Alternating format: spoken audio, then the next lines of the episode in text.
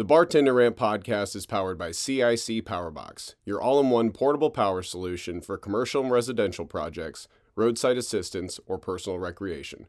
Call us at 802 468 7697 or visit CICPowerbox.com.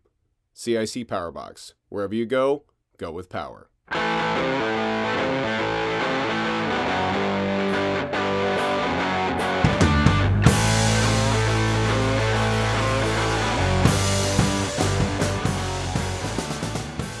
Welcome to the Bartender Rant podcast. I am your host, Steve Haley, and I am chugging along. I got uh, half a slice of old pizza, a big giant pot of French press. I'm babysitting a beautiful Rottweiler named Nala. It's a weird day today. It's the morning. We're going to bring another wonderful episode of the Bartender Rant podcast for you today. But I have to say, I'm not my usual uh, zany self today. So maybe that'll come out as the show goes on. But uh, let me get a cup of Joe in me, people, and give me a little bit of a, a long leash. That's a dog pun. All right, without further ado, because I really hate that entire intro and generally myself, I would like to introduce you to my wonderful co-host today, who, who believe it or not, was late, and usually that's my thing. So here is Michael Windsor. Steven, hi, how are you doing? Hey, buddy, you sound a lot more chipper than uh, most people do uh, when they've absolutely abused their body with drugs and alcohol and gone and seen a concert the night before. I mean, I know for me personally, I'm usually still passed out on my girlfriend's floor, uh, you know, at this time the next morning. So.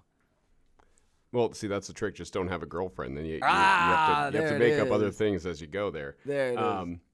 So is that your segue for the what's new then? Is that what I'm taking? I mean, sure. Why don't we just hop into it? Did I mention? I, I, I really need to eat some pizza right now. So you So, you start talking. You do, you talk Unfortunately, so because the very legitimate company that I work with is literally the sponsor for the show right now, I can't get into all the shenanigans. And just for the record, I have never done any drugs uh, at all ever in my entire life. I'm actually thinking about giving up caffeine because it's a little, it's a little heavy, guys. I mean, you know, you really need to check that shit.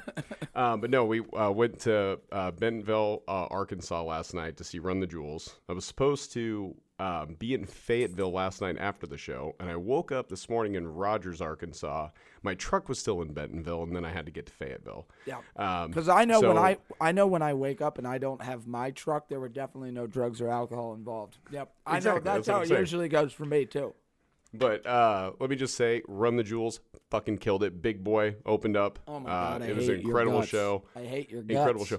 And let me tell you, the juxtaposition, because if you're familiar with Run the Jewels, you know uh, the a lot of their music is very centered on kind of the power dynamics of the world and you know what's at play right now. And to be in Bentonville, Arkansas, where that is the headquarters of Walmart. So to be in that area where there is so much money from a multinational corporation right there, um, they're multinational, right? Eh, they they could buy a nation if they wanted to, yeah. Um, it's just it's just weird because a lot of their music is a little bit more of you know kind of look at all them slave masters posing on your dollars. Am I right? So it was just kind of interesting. It was it was a weird show. It was a really really great show, and uh, we had a great time. Um, and I do want to say a quick thank you to Brandon, who we're going to introduce you to, because I did push the recording back in all my shenanigans this morning trying to get uh, things going. So he has been a trooper. Yes, Um, and I we also wanna- you know what?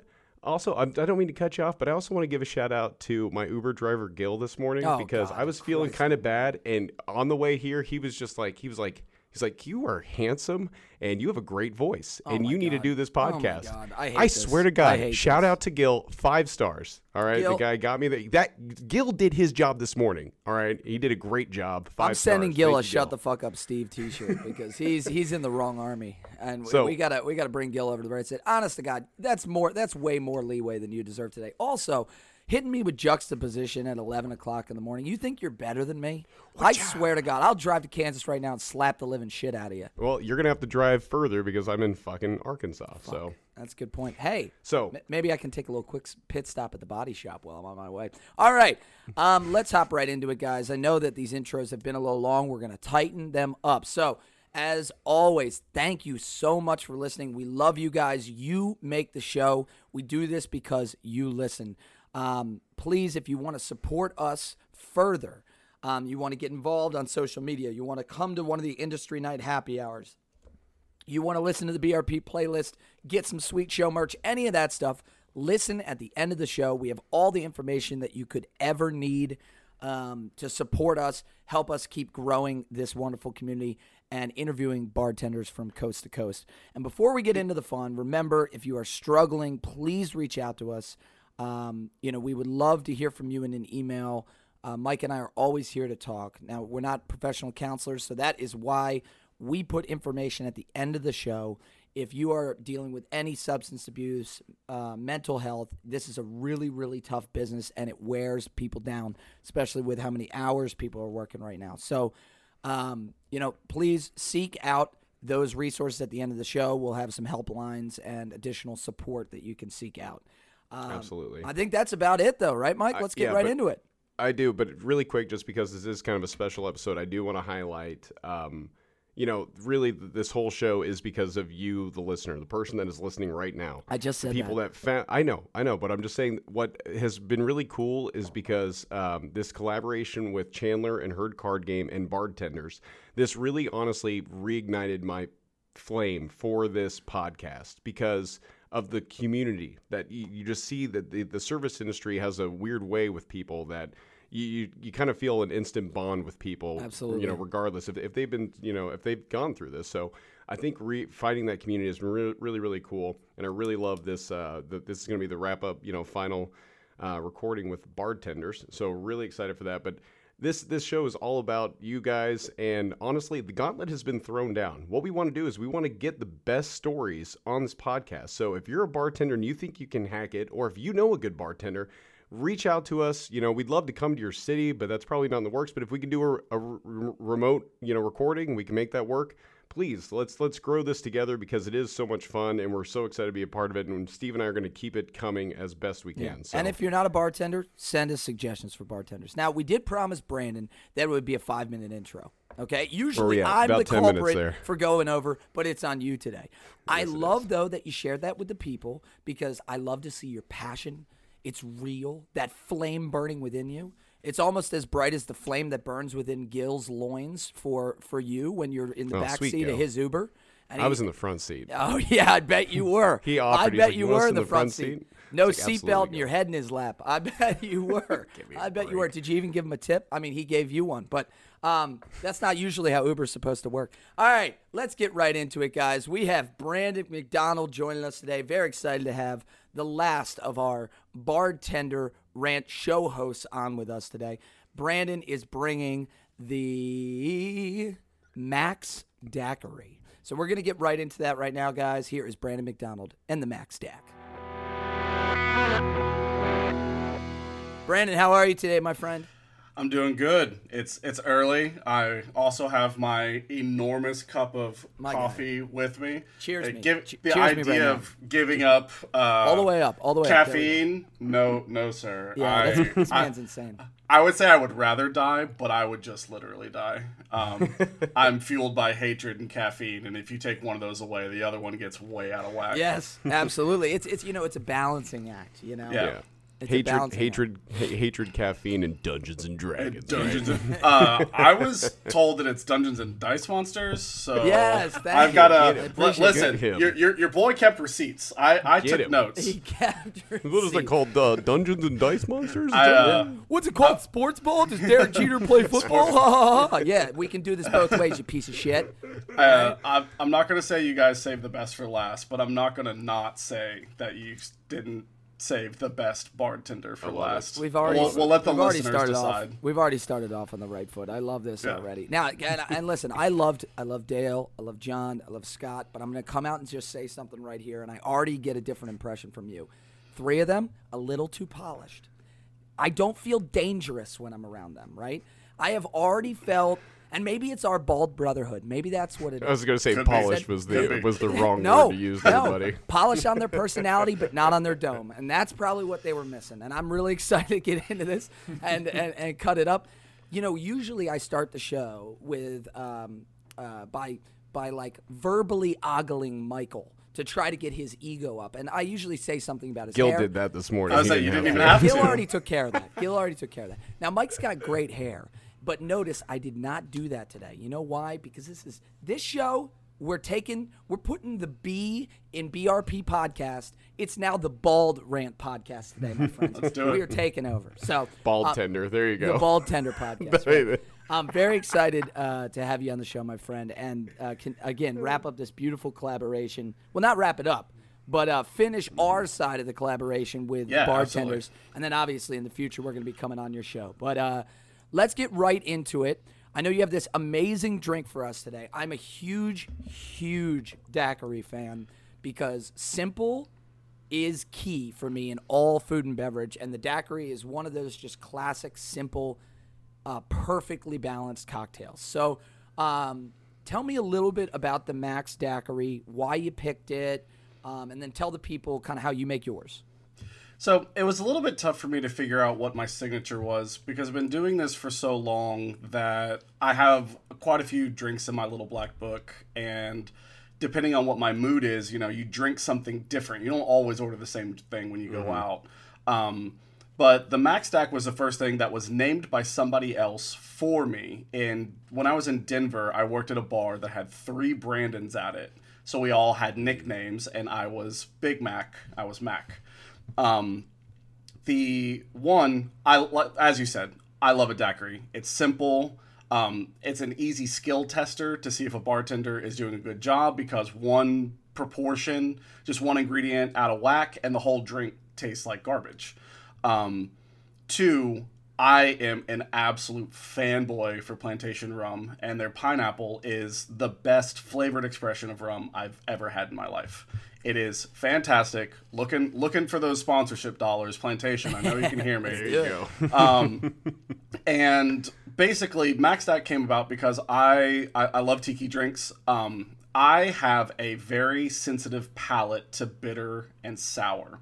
I can't drink Negronis. Campari will make me throw up. I don't drink beer, unsweetened tea, black coffee. They all physically make me ill.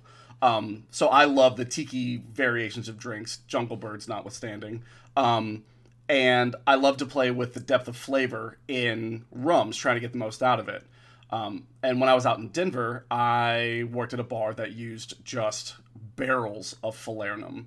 And when you find the right one and orgeats and whatnot, you can start drawing really interesting flavor notes out of a rum you thought you already knew the tasting profile for. Um, so basically, I was just playing around and I made this drink. And uh, one of my bars, people would come in. It was a it was a bar that was around for two years that never changed its cocktail menu, and it was a super craft spot, really laid back environment. So the regulars would always just say, "Make me something," like I want this or that. And so my sour or my slightly sweet um, cocktail turned out to be a daiquiri because one, it was fast. Two, I didn't have to put a lot of brain power into it because I had 50 people waiting on me. And three, I could sell it to you because I legitimately love this cocktail. And so the Mac's Daiq um, wa- is uh, two ounces of plantation pineapple, uh, one ounce of fresh pressed lime juice, uh, half an ounce of Taylor's Velvet Falernum, and half an ounce of simple syrup. And we're just to shake that, double strain it, serve it up. Uh, little little lime wheel if you're feeling fancy, little flour perhaps if you want to like really draw that that that tiki vibe out.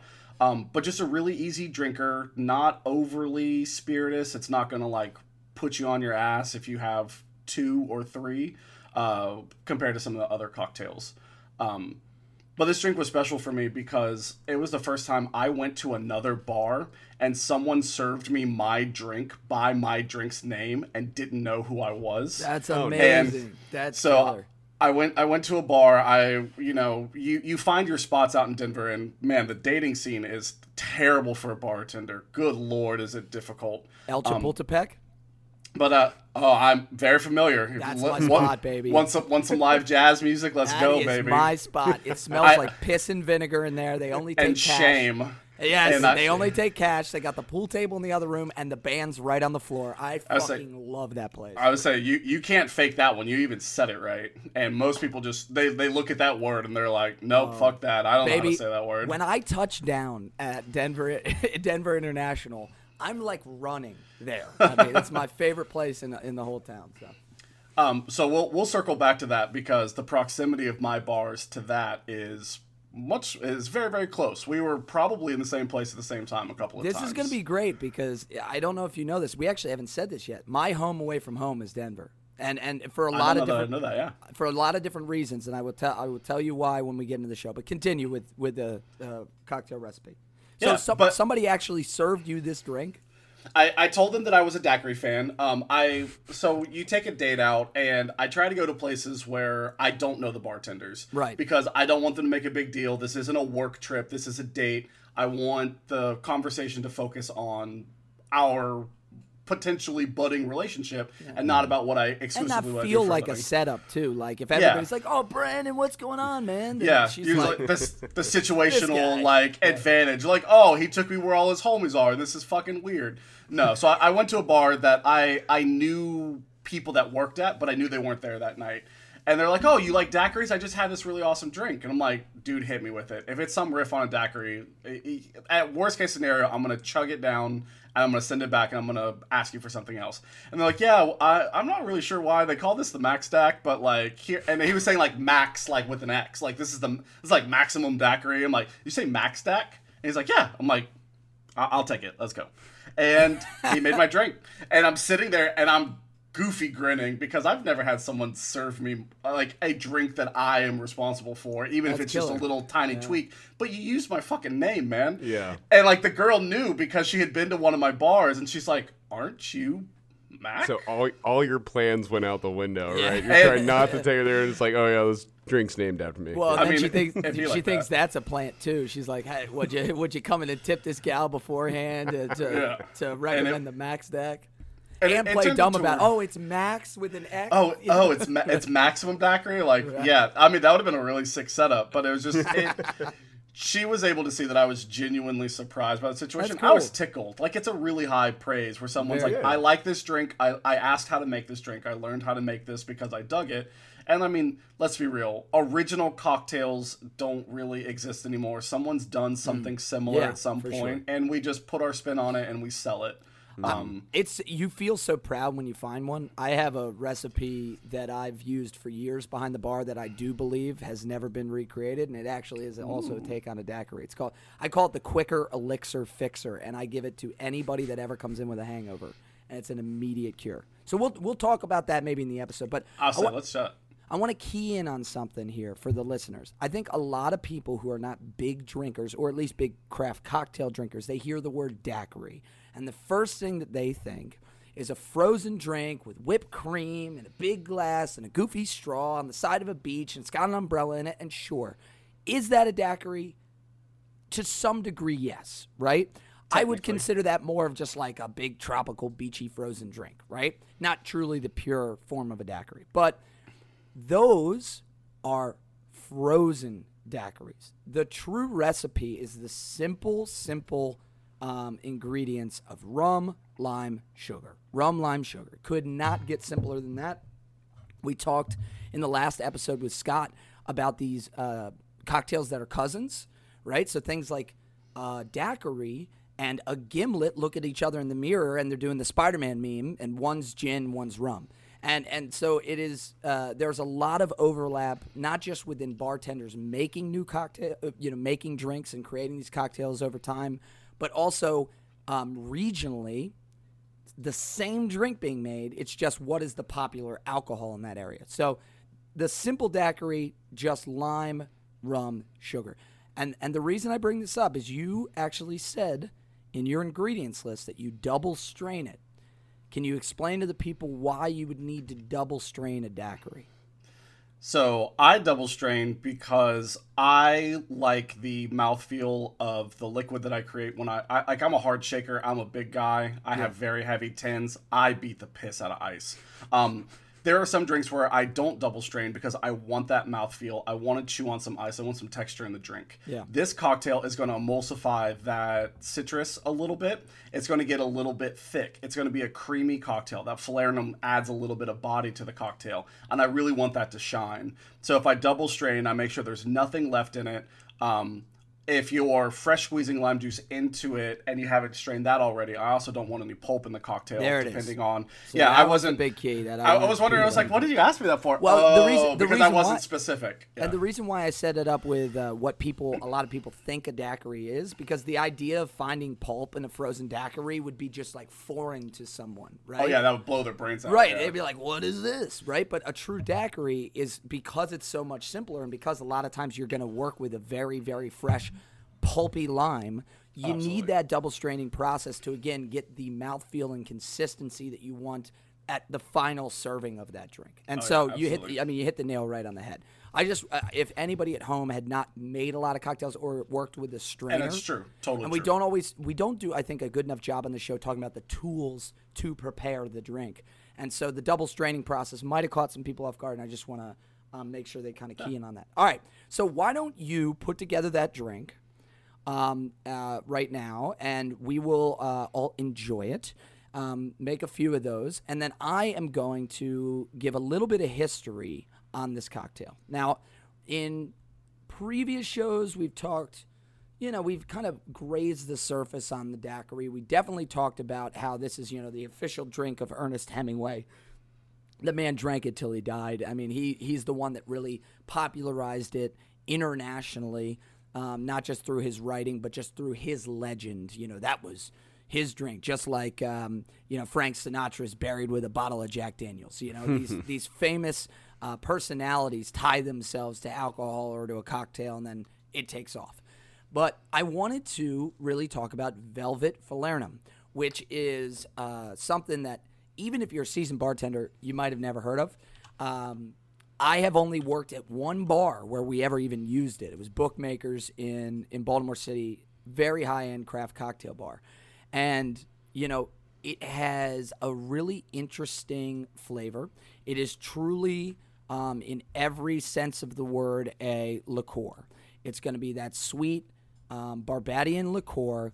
Has some almonds, some cloves, some vanilla, a little bit of ginger, some lime. It's a complex type of liqueur that can actually vary brand to brand. So I don't know if anybody caught this, but when Brandon's describing his drink, he even he even mentioned that when he got out to Denver, you got to find the one that you like. So we're going to be using Taylor today, if I'm not mistaken. Um, That's correct. Which definitely has that richer. I don't know if I call it almondy, but I, I, at least for me, when I've worked with Taylor, I get that clove, definitely that clove flavor from it. Um, I, almost like a brown sugary kind of thing sometimes, but um, yeah, it definitely adds a little bit of that whole quality. You know, gives gives the drink a lot more depth to it um, than just something that's going to have lime and sugar.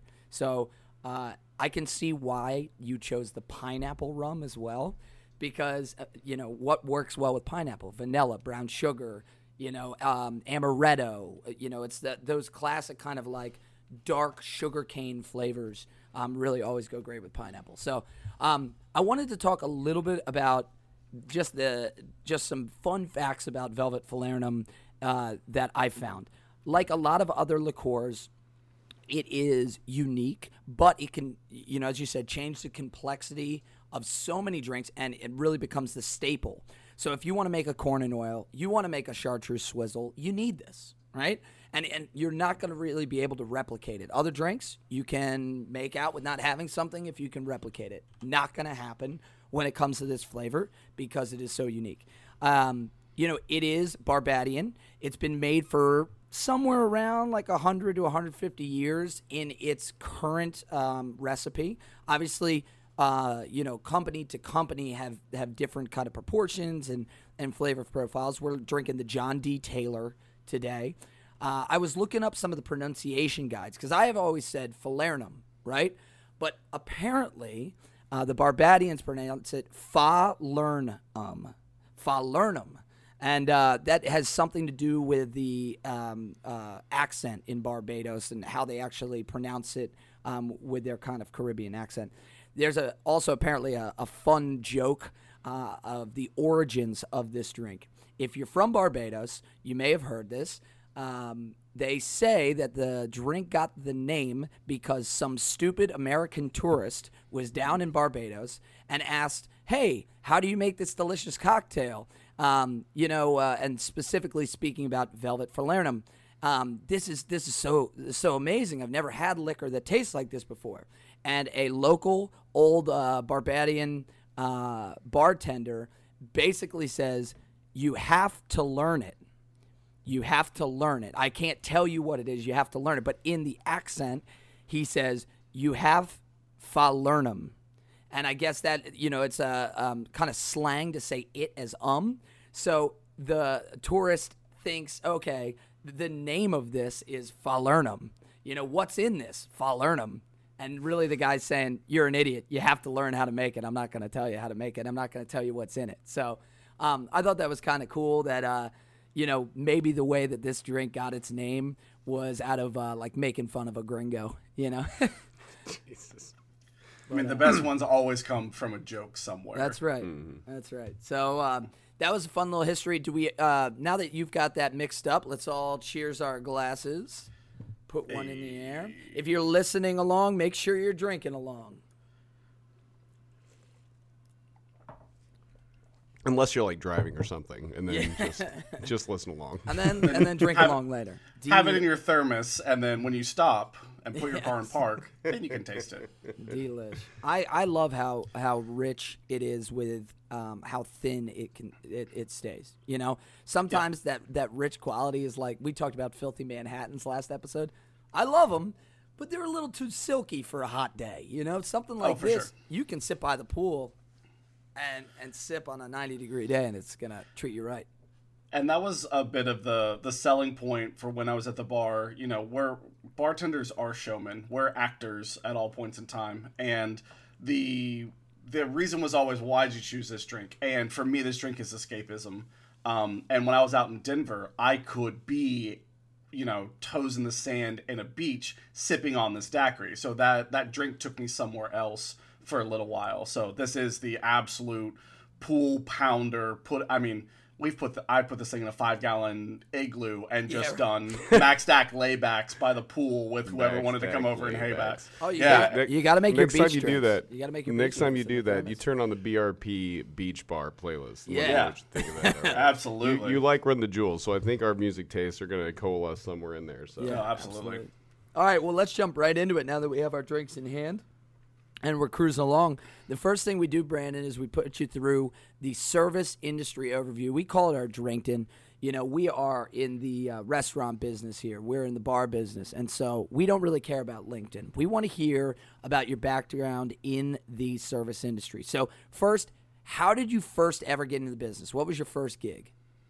So my first gig was I was a host at a sushi restaurant, and I was Okay. a yeah, and I uh, so I worked at a nightclub that we didn't call it security, we called it hospitality.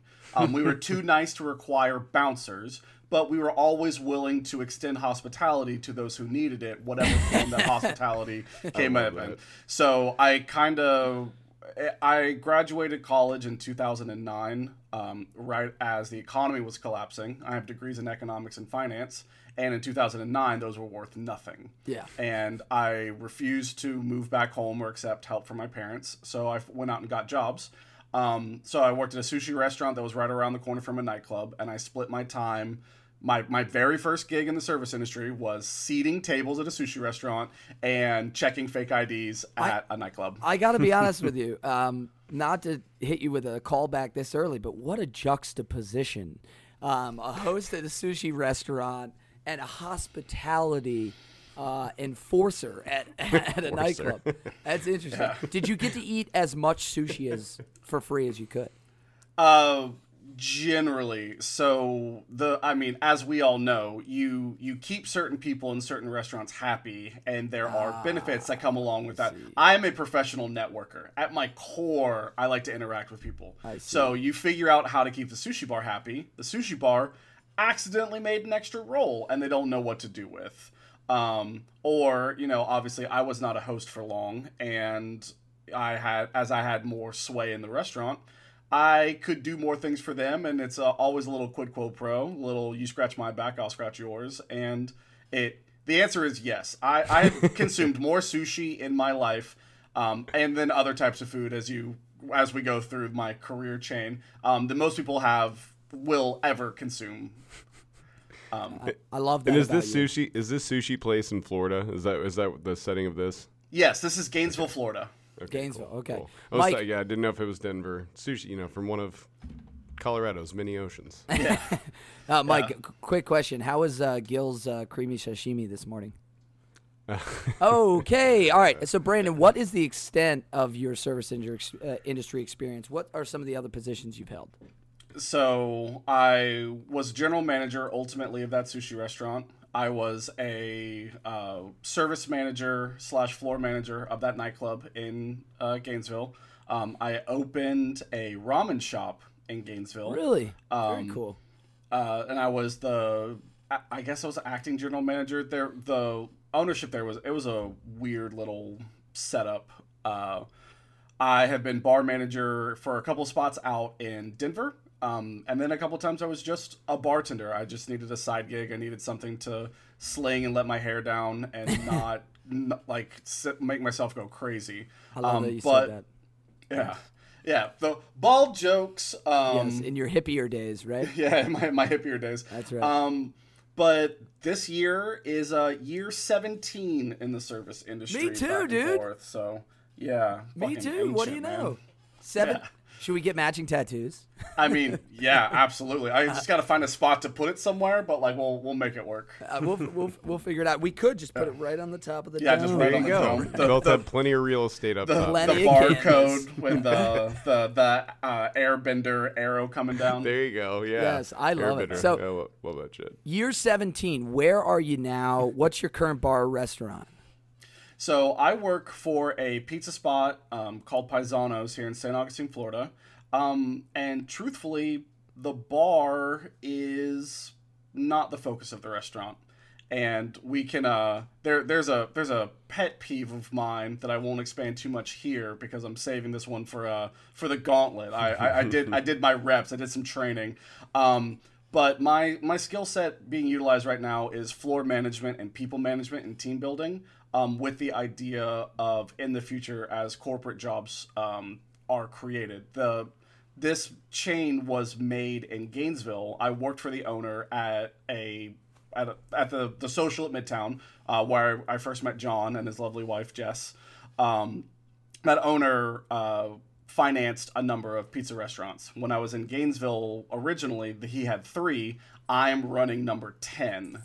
Um, Nice. And the game plan is for there to be 30 restaurants by 2030. Wow. Um, and then as that moves up, they need somebody who can handle beverages on a corporate level, and that that is my intent. But I'm I'm putting in the hours to to play the play the Game of Thrones, as it were.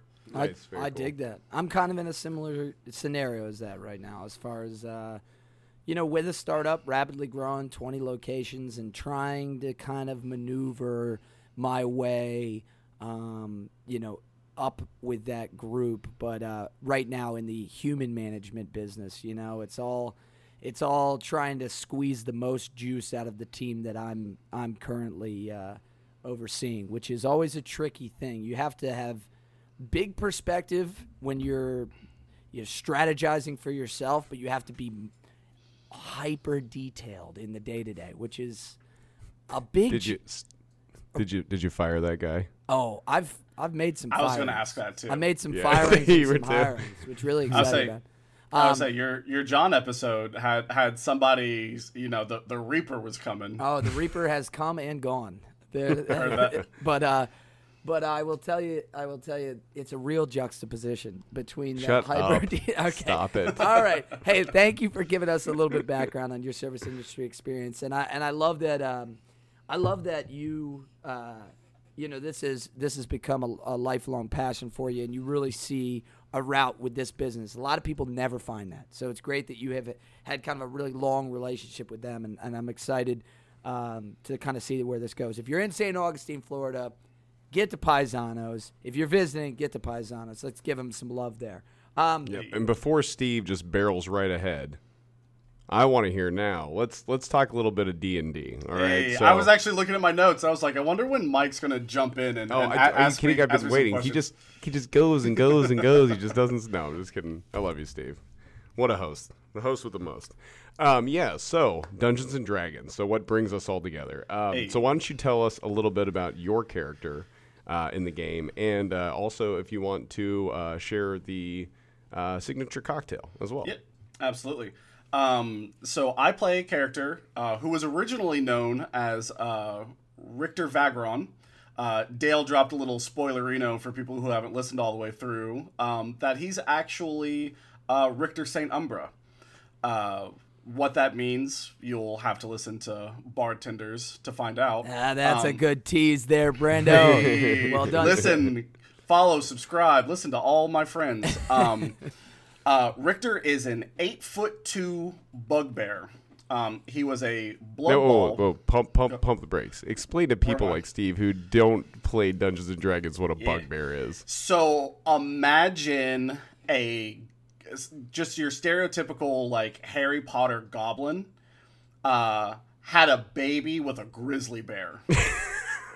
and it's it, blue fur, slightly like goblin, like pointy eyes, slightly pointy ears, like kind of menacing, like goblin facial features. That, by But- the way, that that is sorry. Go on. Yeah, I was saying, but he's but he's like literally a fucking polar bear sized person And that, with that a is goblin verbatim. face. That's verbatim out of the player's handbook. Yeah, I, I'm actually I'm actually reading fifth edition right now. the monster manual. Yeah, Yeah.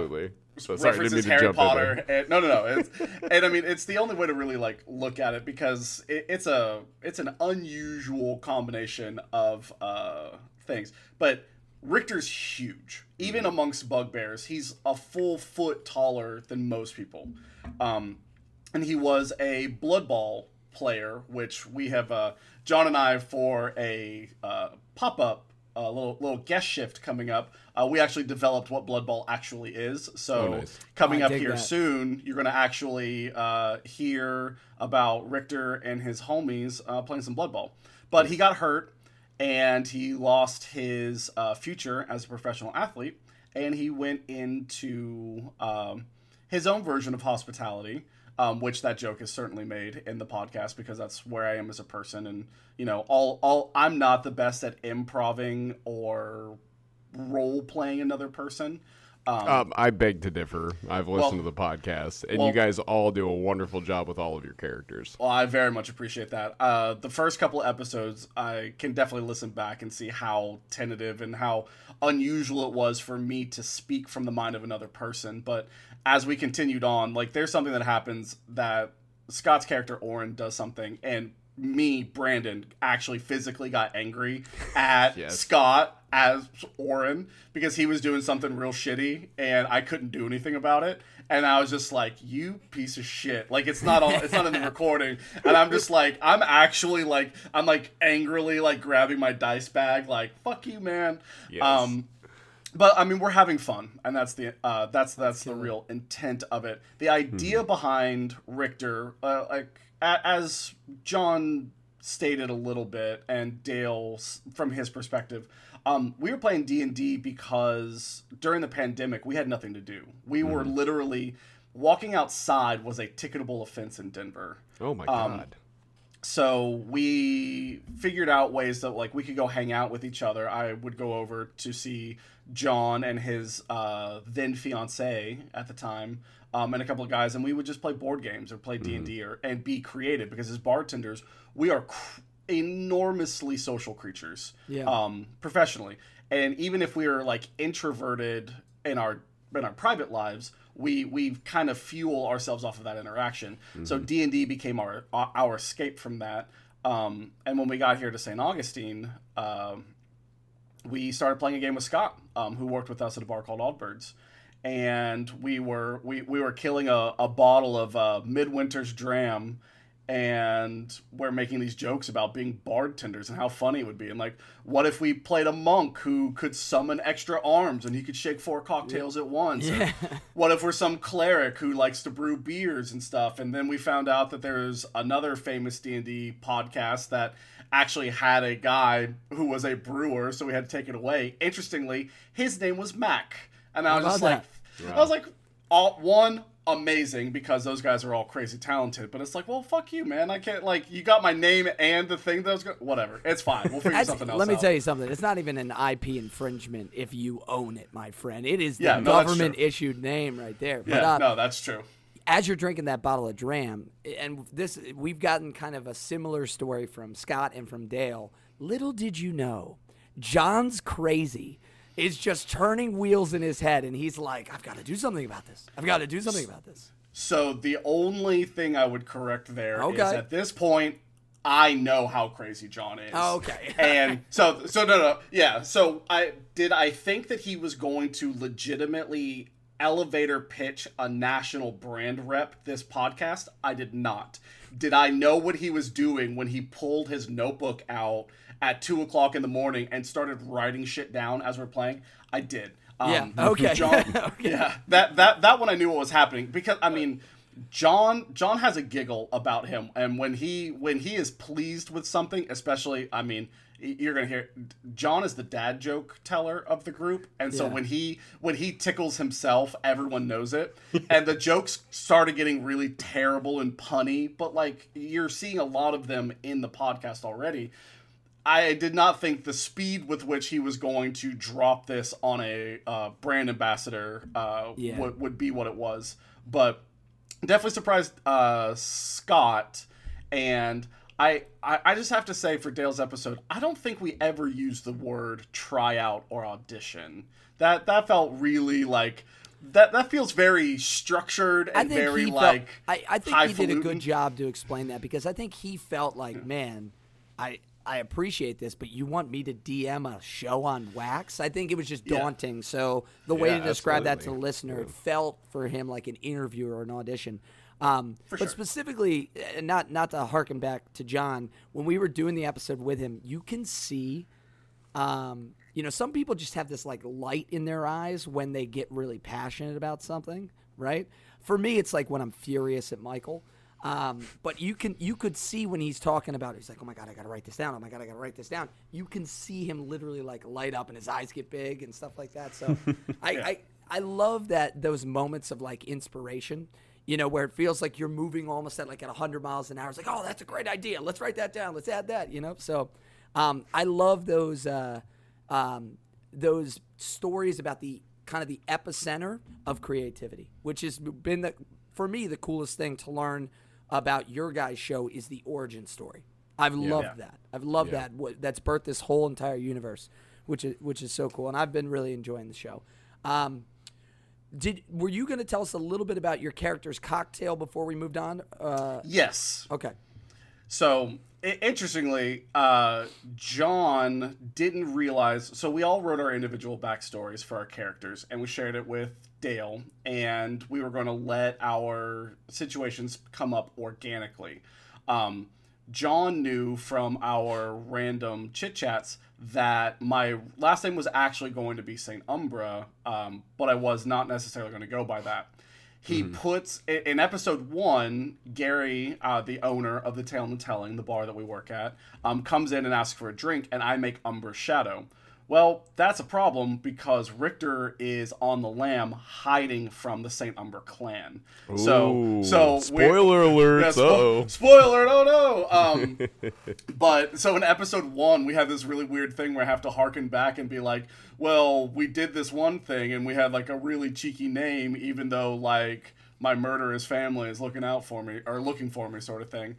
Um, so we base the Umbra Shadow on what is likely my most famous super high air quotes uh, cocktail. Uh, I, I won a couple of cocktail competitions with it, and it's a pretty uh, popular drink from the bars I worked at. No, in real life. Um, Okay. I Speak No Evil is the cocktail that I made. Um, Umbra Shadow is what we call it in the game, but it was just easier to go with a cocktail that I actually was familiar with in case Dale wanted to um, be sassy back. I try to catch him on flavor notes things, and I, I try to like.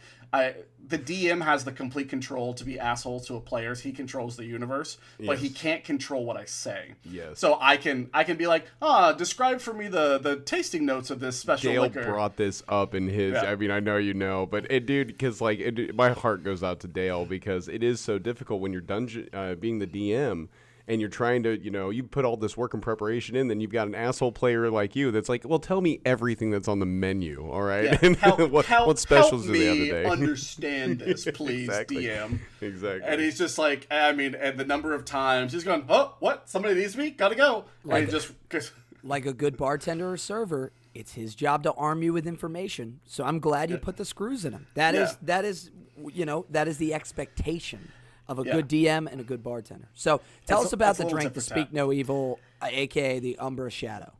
Yeah, so this is a old-fashioned style cocktail. Um, I'm an absolute uh, fanboy for Rittenhouse Rye. That is my go-to everyday driver uh, whiskey. I'm telling you, we got to get you a bottle of Pikesville White Label Rye. I'm telling you. Oh, I I had Pikesville when I was out in Denver. Yeah, it was cl- I, I sold it. Okay, Yeah. both classic Jewish style ryes, you know, and Rittenhouse obviously just up the road from us in Philly, but awesome, awesome drink. I just made a couple old fashions with it last night. Continue. Yeah. Um, so this cocktail is actually a family history, uh, family tree for me. Um, Drambuie is Scottish. My last name is McDonald. Um, it actually comes from the Isle of Skye, um, where the McDonald clan, my segment of the McDonald family, comes from. Um, Benedictine is French. That's my mom's origins.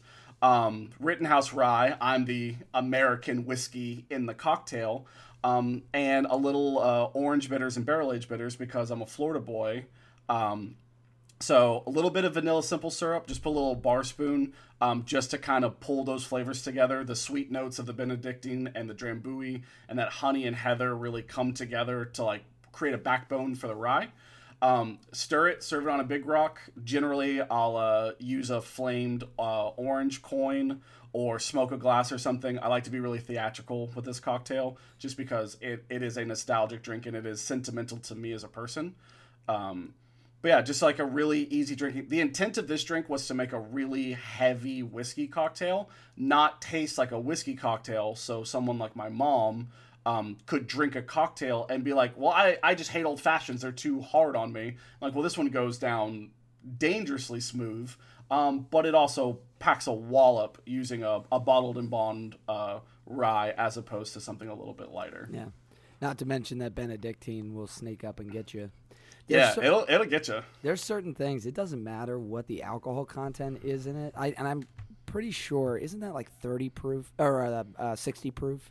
It's not I, a I think I think it might be. It, it's it's sneakier than people think it is. yeah, it's not a high alcohol content. It's more of like your classic liqueur. But I will tell you, I don't. I, I don't. Anytime that's in a drink, I get fucked up. Maybe because it's so delicious, and I just keep. Yeah. I just keep slugging them. But uh, just crushing Vieux Carrés, waking up on the street. oh man, I'm I'm worried. I'm worried for our trip down to St. Augustine. I might not make it back with a, you, li- should be. with a liver.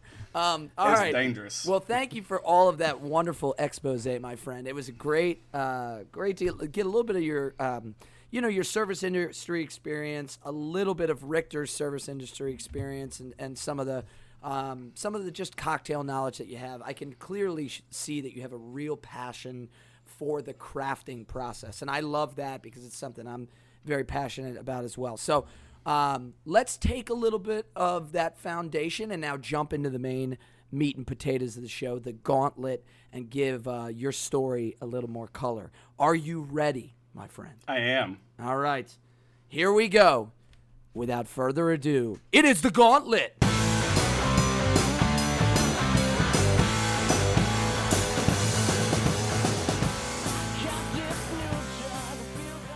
All right, Brandon, welcome to the gauntlet. Good luck to you, my friend. Thank you. Thank you. Question number one pet peeves and misconceptions. Tell us about your pet peeves for guests, servers, the restaurant business in general, or misconceptions people have. So, I mean, my biggest pet peeve is when you are not kind to another person. I don't care if that's a guest or on the the back of house side behind closed doors. Just treat each other well. Um, 2020 was hard for service industry people. Um, those of us that stuck around or are still here, e- either you're sickos or you don't have another alternative. And either way, we're we're, we're going through it. So We're fragile. When you're in, Just say it, we're I- fragile. I, mean, we're, we're fragile. Certainly more fragile than you think. Um, I mean, it, the I I got a juxtaposition for you. Uh, moving from Denver, Colorado, uh, being downtown, I live two blocks from the Capitol building, coming to Florida. I literally, from one day, went from being tear gassed in downtown Denver to not being able to get to work because there was a Donald Trump truck rally where they lined up uh, these big ass trucks all the way down the highways in St. Augustine and parked their cars to uh, promote uh, Donald Trump in the upcoming election because I moved just before the 2020 elections. Um, You're a glutton for pain, aren't you? it's you know what I'm a sicko. I wouldn't be here if I uh, if I wasn't. Um, but it's it's the people who are not tolerant of other people um, are a really big deal to me. Uh, being served a you, when you ask for a Manhattan up, get handed a martini glass, and get and you tell your server, "I need you to serve this to me in a man's glass." I, re- I literally just want to throw the drink out at you. Like I just want to peg you with that glass. Um, A man's and like glass. Do you think I've, we I've shit? heard that. I've heard that put before to me when I served a guy a martini. He didn't use. He didn't use that nice of phrasing. And I, I no, again, it's mine like you, didn't either. Unfortunately, Well, they, they look ridiculous too because you gave them exactly what they ordered. Yeah, do so they just look you- like an asshole. Am I supposed to shit glassware? Like, come on. Yeah, You know? I, yeah, If, what do you if want? I, the other thing is, if I had the right glassware and we were at a craft cocktail bar with the correct glassware, I would obviously serve it to you in that. But you've Yeah. come to a, for example, pizza restaurant, and this is the nicest glass I have for this particular drink. You should be Yeah. thanking me that it's not in a pint. yeah. If you want it up, I have one option for it. I have two. I put it in a wine glass if you really want me to. I don't That know if that's even more, worse. man. that Like, looks even yeah. worse. So, I mean, my my favorite thing was um, in some of my previous bars. Um, uh, shout out to Tatarian in Denver. That's a spot that next time you go back to Denver, uh, Steve, look at Tatarian. It's over um, on uh, 40, 44th over uh, over in the Highlands. Um, I had a little more leeway in being able to deal with people who were very rude. I work at a very corporate job now, and I just kind of have to suck it up and deal with people. But there, I had a little more leeway, and I had somebody tell one of my coworkers that I mean they, they were literally being served a daiquiri in a coupe, and the guy was like, "I I'm I need a drink that wasn't made for women. I need a I need a cocktail. I need it in a glass that wasn't made for women." Like it's interesting that you would say that, sir. Do you know the origins of the coupe glass? Because that's literally a breast that was designed to for a king to drink champagne out of a breast. If you think that Is there's that- anything, is that right? Is that really that's, the that, that's facts. No, that's 100. percent that is it was it, it's Marie Antoinette's breast as a glass because uh, I I, want to say it was Louis the Thirteenth. I uh, John's gonna get me on that because it, it's early for me and I still I I'm not awake I gotta the be. I gotta be honest with you. I would have thought Louis would have been more of like a tits guy. I mean, the Yeah. coupe is more of an A cup. You'd think that would be more of like you know a big goblet, like a chalice of some sort. But uh, but apparently it is exactly Marie Antoinette's breast. Really? So she could be near him while he was drinking when she wasn't there. I That's love a that. This, this is a real story, um, or a historically accurate story rather. Does that mean you should always double fist coupe glasses if you're drinking out of a coupe? No, it means I you mean- should motorboat it before you take Ah, a drink. Yeah, and and to watch people just like react to that, like I, it just it gets me. Get get get the fuck out of here, man. Yeah. Um, What's your first image? Uh, what's the first image you think of when you think of a coupe glass? Because I can tell you mine right now. I mean, when I think image, I I I go selfishly back to one of my first photo shoots where Mac's Daiq got like professionally photographed. There you go. There you and go. And so so there's a really beautiful like backlit coupe glass. So as soon as someone, some, someone says coupe, that's just immediately You go cocktail, right? You go Yeah. cocktail with the image. I go Great Gatsby every single time. Ah, I think yeah, I think a, the first time I saw Robert Redford in the first party in Great Gatsby, and he makes that entrance and it, coupe glass in hand, and obviously Leo does the same thing in the recreation of Gatsby. Even Oh, that's totally reading the book, they actually I, I'm not I'm almost certain about this.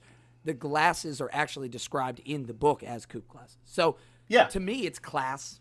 It's elegance, right? It has nothing to do with gender in any way. Yeah. But I, I have always seen it as a very, very kind of almost stately glass. Yeah. So it's it's attention to detail and it's refinement and it's just the right tool for the right job. yeah, and basically um, that guy is telling you, I'm not refined. Yeah, I'm I'm an idiot, and my, this first date is going to go terribly because Yes. I have already told her now that's that I am insecure. now that's why you want to sometimes go to the place where you know the bartenders for that first date, so you don't you know have that. Which which I gotta hand it to you, Brandon. I mean, I love that you go, uh, you know, give the ladies that you know you're not trying to get any of that unfair uh, advantage. So I think that's pretty cool. But how awesome is it to be able to drop that knowledge on him? I mean, that's such a specific you know education for that guy too. I Oh, mean, that's yeah. just and you can be so professional, like you're just edifying them, but really you're just backhanding that motherfucker, you know, with with just your words. I mean, you in the service industry, it's about killing them with kindness sometimes. That's right. And sometimes the yeah, you, you, there's a little acid underneath what I'm saying, but you couldn't ever actually prove that because I never stopped smiling, and my tone has only changed just a little bit. And when you get the mm, actually, which is a absolute John Mateer signature, um, actually, let me let me drop this one on you. Um, yeah, it, it's just it, sometimes you just need a reminder that, sir, you're being an asshole, and I don't appreciate it. And until you actually like cross a line, I can't kick you out. So instead, I'm just going to make the social environment for you a little bit awkward. So maybe you can have the like the wherewithal to realize maybe that's the type of shit I don't say out loud. Yeah, exactly. Well, and I, you know, I just I love your your pet peeve because that is, and you know, obviously service industry. You know, we've gone over this, you know, time and time again about how you know customers kind of have a little sense of entitlement, blah blah blah blah blah. But you know, this it's just treating people with just common decency, and I mean that goes so far beyond just the service industry. I mean the the person you got to talk to uh, about getting your credit card fucking bill fixed or whatever. Like you know, I I even catch myself, you know getting short with people You? from time to time. You? Yeah. And you know, I rant and I do my things, and I always try if I do get you know if I am a little you know short or, or blunt with people to be like, hey, I'm sorry. I know this is yeah, I, I'm just being an asshole and I'm just venting, and you're the only person here that's going to take it. So Brandon, um, I I hope that this relationship goes deep enough that you one day get a Michael apology because a Michael apology is amazing. It's, Oh my God. It's frenetic and it's aggressive and it usually goes, Steve, listen, I'm sorry. Here's how it is, okay? this, this, this, this, this, this, this, this, but I'm sorry and I love you and blah, blah, blah, blah, and then right back into whatever else needs to be accomplished. It's it's um it's- moving on, It's moving like on. I'm, I'm taking notes, man. I'm going to keep that receipt it's like a there, swift hit from a chancla, um, right to the dome. All right, well, listen, tip your bartenders, but be nice to them too, and Mm. your fellow guests and your fellow employees. Please, we we need a little more decency in this world. Can- considering can I where actually- we're all at. you know, no, this is actually no, perfect. Moving on. No, I'm just No, kidding. no, no. I was gonna save this for the for the uh, question six, but this is perfect. I actually wrote this down. I, w- I wanted to just give a quick shout out to the unsung hero, the Taco Bell employees at 2 a.m. in the morning. Oh, I just, I'm sorry. I, I just, I interacted with them last night, Oh, and it did just. ya?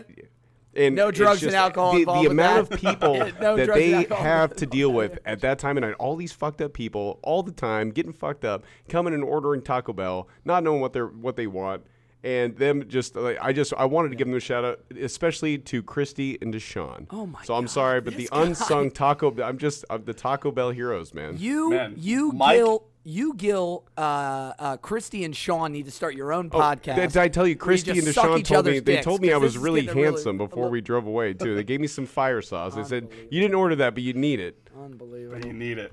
Man, the the voice of the little man, Mike Windsor. Check that out.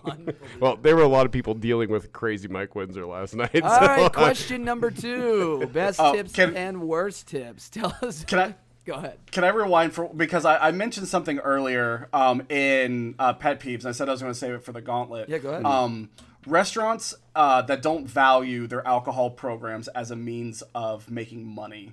Um, I had the opposite uh, situation of John in Denver. I worked for a upscale restaurant that happened to have a bar uh, that wasn't really utilized as a means of making money. John worked at a very famous bar that happened to sell food.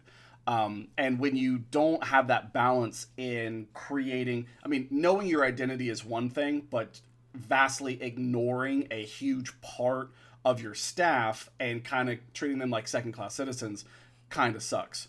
In my current restaurant, I mean, I at, at some point you can Google my restaurant's bar menu um, and just know that had nothing to do with it. Uh, I mean, step one for making an old fashioned is place two cherries and a half an orange slice in the bottom of a glass and muddle with one pack of sugar. Um, and that's a that's a real spec at the place that I work at right now. You made it, And sorry, go ahead.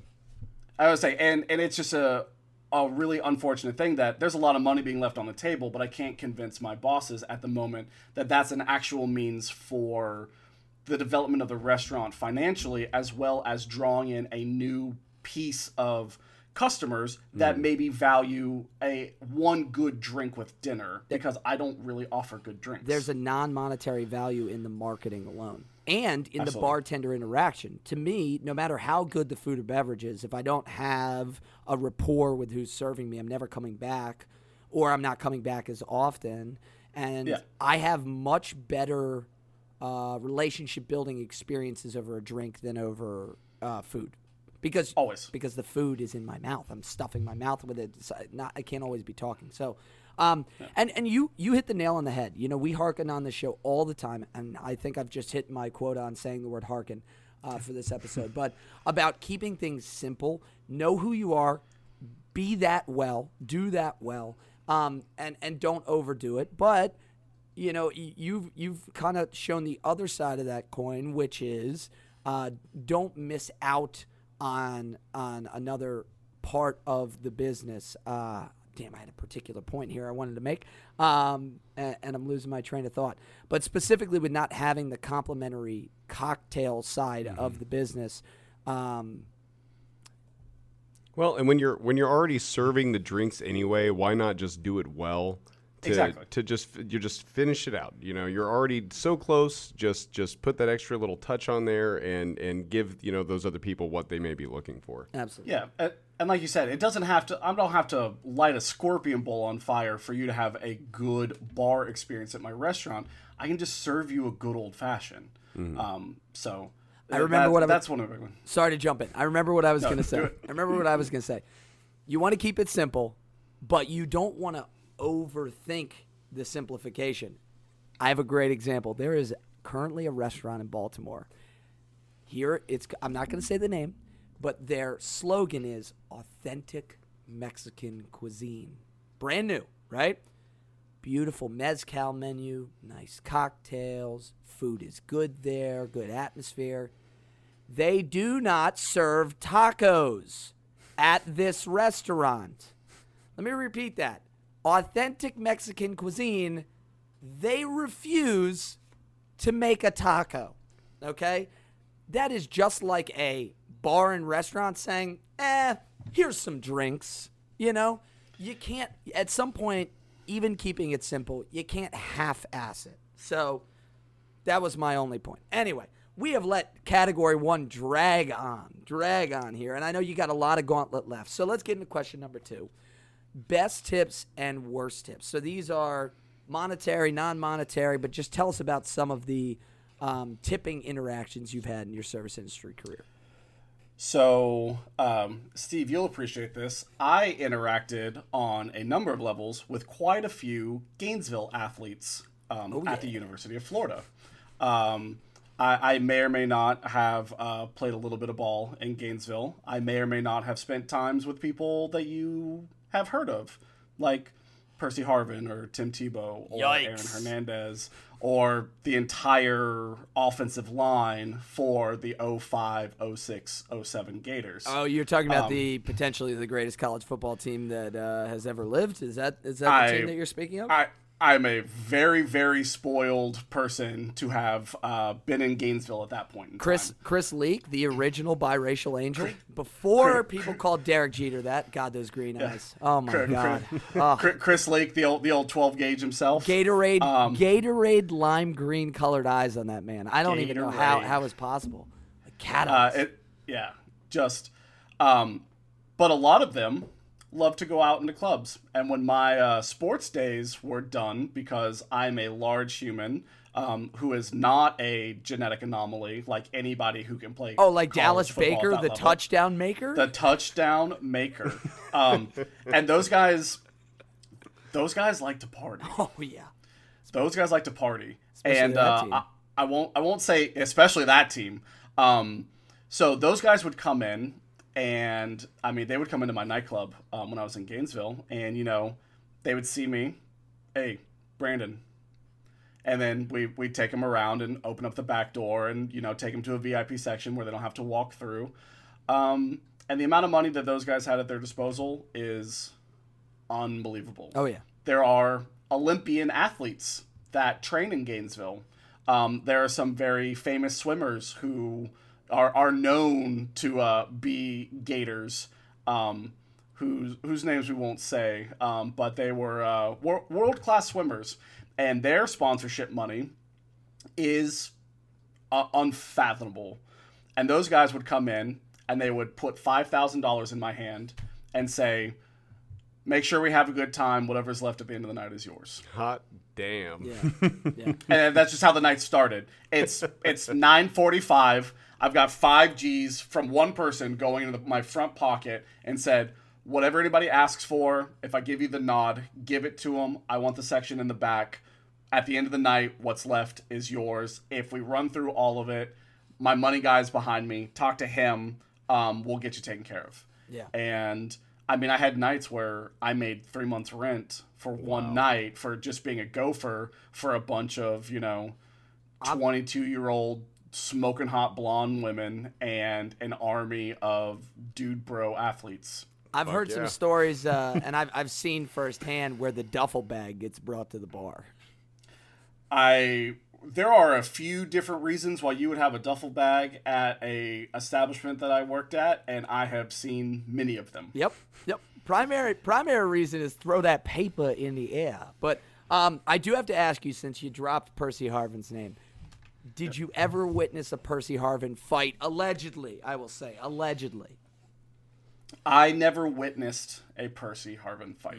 Okay, just curious. I did I, not. you know, the obviously the reputation is he's a bit of a hothead. There's obviously been some other locker room incidents over the years. I I have heard those things, and there was certainly chatter about it. Um, I I never witnessed. I was a glorified tackle dummy. I I mean Oh. I I, I, I'm sure these guys loved you, man, because you, anytime, uh, anytime pro athletes go out in public, or, or I mean, these guys basically are operating as pro athletes in Gainesville. You know, it- it's great. I mean they're they're royalty. yeah, I they mean, are. They, it must be great to be a Florida Gators. It, I mean, seriously, it is. Uh, You're not wrong. it is a it is a good life for them down there. But uh, I, I'll tell you, you know, it feels like anytime athletes are out in that environment and they see regular sized people, it's like they almost like lean into it, like, yeah, I'm an athlete and I'm way bigger than you. But when they come across somebody that's kind of their size. They almost turn back into like normal human beings again. So I'm sure they loved your ass. I'm sure they loved it. so um, Marcus Gilbert Yeah. um, uh, was the uh, was an offensive lineman that played for us. Obviously, he went to the he played for the Steelers for forever. Um, Marcus Gilbert had a game that he liked to play. So for reference, I'm 6'2", 260. At the time, I was probably 6'2", 240, 245 ish. Um, Marcus would come into the club, and he would get behind me, and he would pick me up like a rag doll. And the game we played was, Where are we going, Brandon? And the answer is always, Wherever you want to, Marcus. And he goes, That's right. And he would carry me to a bar, set me down, have me give the signal to the bartender for shots. They'd come over, we'd take the shots, I would get picked back up, and I would go to another bar, and I'd be set back down, and we would do that until he was satisfied or he was bored with the game. I don't know. I don't know if there's enough alcohol to satisfy Marcus Gilbert, and and I, I say that not knowing anything about his reputation, but just knowing how large That- of a that man is- specimen that guy is. Colossal. Huge, huge. Um, I want. can I? Go I. I want to jump in really quick, and I just want to say, you know, I was worried about Steve at the beginning of this episode. I know he's been working, he's been stressed, but let me tell you, just getting to talk a little bit foot of football, he just, I can just see how happy he is. He's just smiling again. He's just come back to life. So, So- I'm glad you got jump- to bring that to the a episode. dirty little here. secret about me. Dirty little secret, and I rarely admit this, but I'm gonna have to come out and say it now, just because we have Brandon on the show, and I don't know if we're ever gonna have a guest that's uh, as apropos for this conversation as Brandon. Um, or uh, apropos is probably not the right term, but um, I uh, before I became a very proud West Virginia Mountaineer, I was a huge, huge Florida Gators fan. I was saying you you knew a lot about that team for to not be a fan. Enormous Florida Gators fan. I could probably still name to you the entire 05 uh, starting offense right now, which was terrifying. Um, you know, I remember when Tebow, uh, as a freshman, was on that first championship team, and Leak was still the quarterback, and they just used him as a shotgun Tebow smash? a shotgun fullback, which was a was a fun, Tebow smash. Yeah, the Tebow smash, which was a ton of Tebow fun. smash. And the Tebow smash obviously gave way to one of the greatest plays in college football, which is the jump pass. And the jump pass never happens without the Tebow smash. So when you Nope. start, when you, t- when I heard you say you graduated in 09, and I already knew from high school, I already knew that you were, um, you know, a Gainesville guy. I was like, oh shit, oh shit, this is gonna be, or college. You said no nine, sorry, College, yeah, yeah. Um, I knew that this was gonna be right in that cut. I was like, I wonder if we're gonna go all fanboy on the blue and orange and green today because. Uh, you know that was my that was my squad, man. I love that Well, team. Well, I've got a I've got a real deep cut for you then. If the 05 offense, my suite um, in the athletes dorm at University of Florida Springs, or at least it was at the time. Uh, my suite mates, you're two a room, and you you Yeah. had a conjoining bathroom. Uh, Joakim Noah Wow. and uh, there here's your deep cup because most people will know who this is. Ciatrick Fason. Wow. So, Oh my so those were God. my those were my suite mates, and at the time we called Joakim Noah Tall T because you know those Yes. obscenely long shirts Yes. that go down your ankles. Well, he wore them regularly 100%. because his torso is so long. The tall, the plain white tall tee was just his normal T-shirt. So we're on the bus going to like the dining hall, and we're like, "What's up, tall T?" And he's like, "Hey."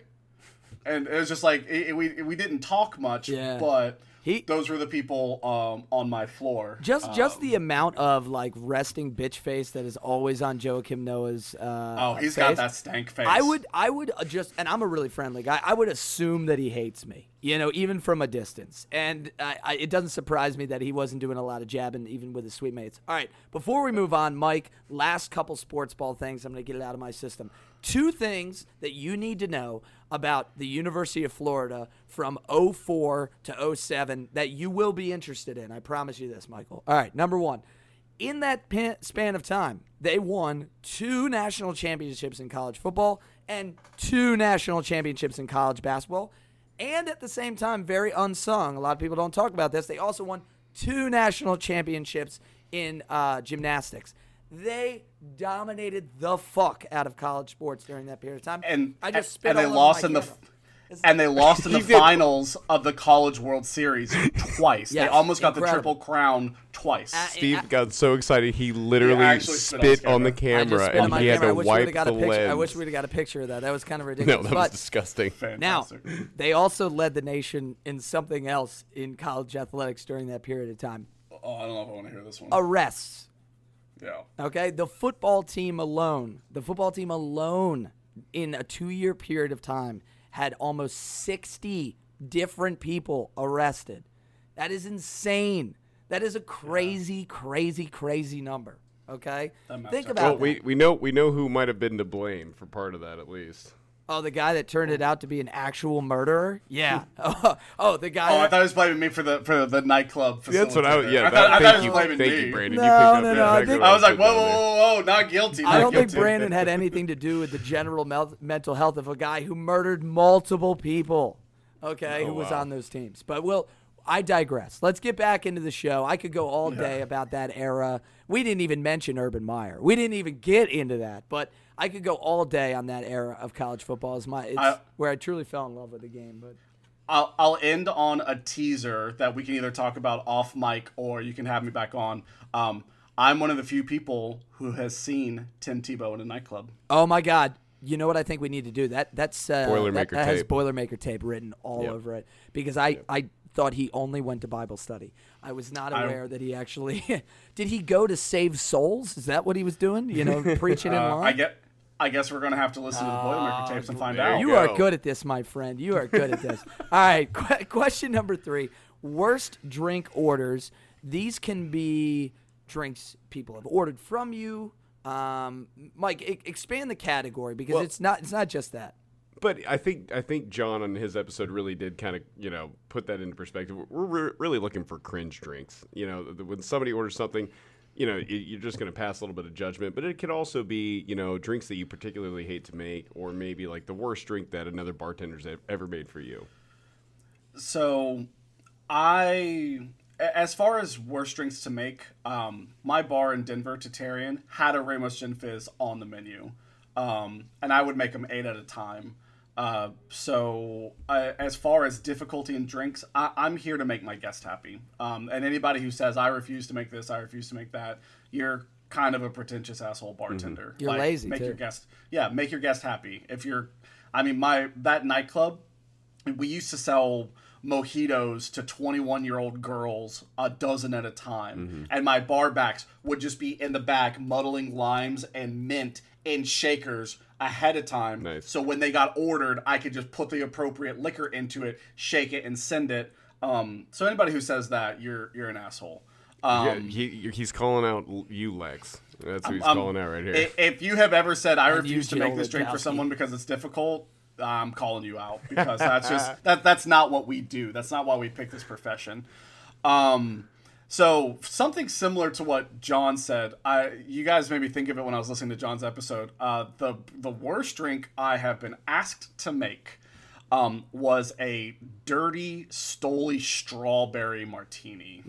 And it didn't have anything muddled in it. So John's takes the cake on that one. Please, I but like it was very specifically ordered. It was half and half. It was I was asked for a 50-50 olive brine Stoli strawberry. And and I served it because I, I, I, I left the bar to talk to the guest to confirm that my 19 year old server had written this down correctly, and she oh had. God. And I'm just like, okay, okay. am, am I hearing this right? So this is a dirty martini with vodka, but strawberry vodka. Am I hearing this correct? That is 100% That's correct. making my stomach and turn right that's now. how they ordered it. That's how they ordered it. And I went to the table and confirmed it. And that's what they Did wanted. they want olives in it? Yeah, I actually ah. served it with a. I had fresh strawberries at the bar. I actually made a strawberry rose and an olive on a You pick because if I was going to do it, I'm going to go all the Was way this the fuck out. was this lady Love it. Pregnant? no, That's a good question. I mean, but then no. again, she shouldn't be drinking if she is. So. well, that's not my place to say. okay, fa- okay, fair there's- enough. there's thank You you. be litigation doing a lot that. of things, You, okay? you Yeah. can, you can have a drink or two. I'm not What- sure how the You, rules you, are. you do what you want. the I'm not idea a of doctor. putting strawberry and brine together, you have to, you just have to ask what is going on with that person's absol- just flavor palette. like my gag reflex is unhappy talking about Ooh. it. Um, See, that is thank you, Brandon. That is the true nature of this question. That is what Yeah. we're really talking about here. Um, not the difficulty in drinks or the parts or how long it takes. You know, it's truly, wow, this doesn't work. It doesn't work. Like, and and it's not. I'm not being subjective here. I think objectively, strawberry and olive brine, olive brine. does not this work. just not a thing. But, uh, and it's not actually strawberry. It's synthetic strawberry. It's strawberry vodka. Uh, uh. to each their own, Um, but not not that one. I can't. I just can't. I can't abide that. I'm gonna try it. And- Mud- muddle the olives with it. I think Yeah, would do, really you know, do it and- justice. And that was a that was a trick I picked up listening to you guys that I hadn't actually considered before. So I might have to, you know, bu- bust that out and see what's going on. Muddle the olives. Yeah. yeah, muddle the olives. Uh, other than that, I, I mean, the the things that makes me judge people are when you order a drink you don't like or you don't know what it is because you think you look cool doing Yeah. it, Yeah. and you make adjustments to it that don't make sense. Had it had Um, it literally just happened last night. I had the two guys walk in, order Manhattans. One of their buddies goes, "I'll have an old fashioned." I say, "Okay, you know, go into my regular old fashioned stuff. What, you know, how do you like yours? Do you, you know, we're talking bourbon or rye because I'm a very passionate old fashioned drinker as well, and I love to make them." And he goes, "You know what? I'll just have a Manhattan actually." And I was like, "You sure?" I was like, "That's like all booze, and I can make you a great one, but are you sure that's really what you want?" Um, you could tell this guy was a bit of a novice drinker, and he's like, "Yeah, yeah." I give it to him, and the look on his face when he took that first sip of the Manhattan, I was like, "Man, I'm telling you, I'm telling you, It's not the same. you need something a little easier." And I, I tried Yeah. to shade him that way, but no, he just had to look cool with his friends. Had to have the Manhattan with his friends. Yeah, you had to do that thing. And like, you know, when when guests make adjustments because they decide that a recipe isn't exactly what they want but everything else seems okay. Like when people try to take the egg white out of the Ramos on my thing, I'm like, "Sir, I need you to understand that that drink just does not work without the. It, just, it is literally not a drink. It is a fizz. It's a gin fizz. It must have it." He's like, "No, well, all the other ingredients sound really good and like I, I think it looks awesome, but I just don't want the egg." And I'm like, You have to everything you're looking at is the egg. you have to Right? order something else. It's not the drink, Yeah. right? Yeah, like it, you, you must order something else. And the guy was so insistent that like I made it, and he goes, "Well, why doesn't it look like hers?" I'm like, Oh, "Because you're that has." me. I, I I I mean, and I'm just sitting there. I'm just like looking at my coworker who's just like his well's like ten feet from me, and I'm just like, "You want to handle this guy?" Now? Somebody give me he's just one like, of Marie "Nope." Antoinette's titties. I'm about to break it over this motherfucker's head. Yeah, I'm about to drop this guy. Unbelievable. God, ugh. Give me a titty glass.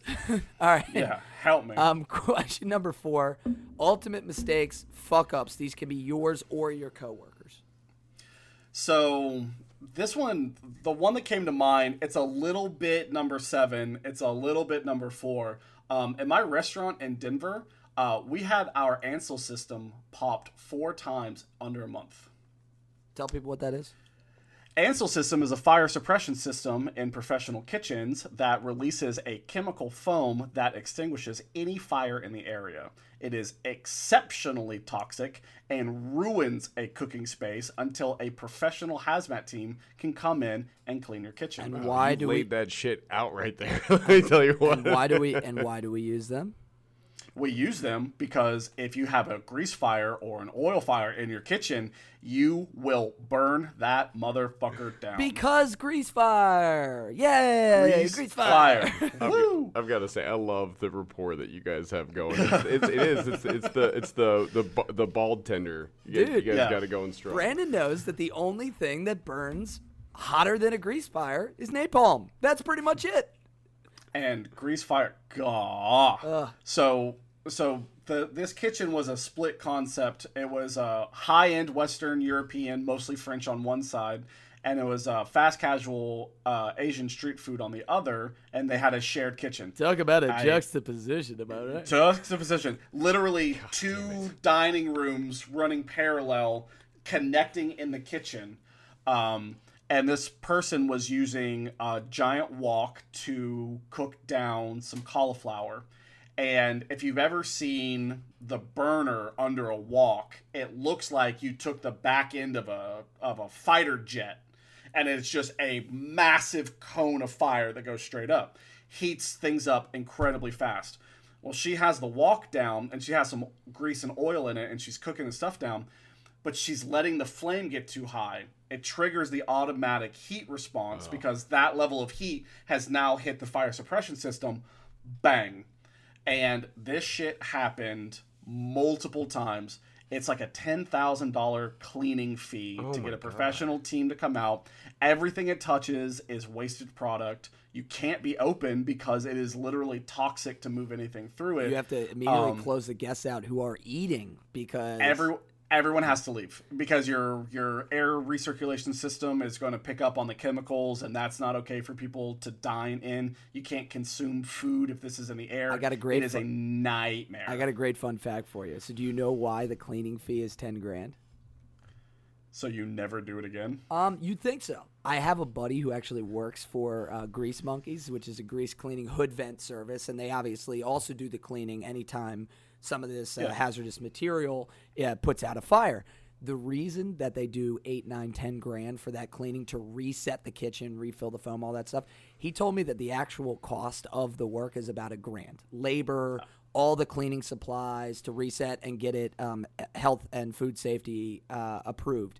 The reason they charge so much is because they've actually done a cost benefit on the or, or a cost analysis on the average kitchen fire cost for a restaurant. Mm. The average kitchen fire in America costs restaurants about 13 to 15 grand.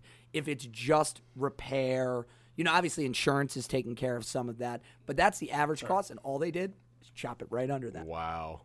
That's it. Wow. They're not That's even. a I mean- it's not even really anything. You know, anything. There's no. Oh, we're gonna put a premium and we have to make our margins. No, it's how much does it cost to repair when you burn your fucking kitchen down? Oh, 15 grand. Okay, cool. Here's your. We're just under that. yeah, here, here's what we're gonna So charge you to clean it.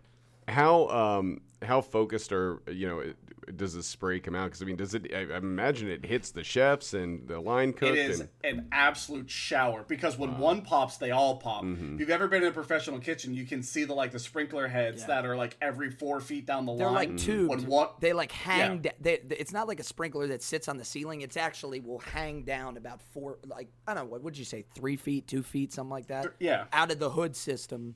And so, like, if you're a cook and you're on the line, you can reach up and touch it with your hand. It's right above you. easily, yeah, yeah, it's right there. Um, but it is a full. I mean, it is a surface. It is intended to cover as much surface as possible to prevent any spreading of fire. So it's not like a jet came down. It is a.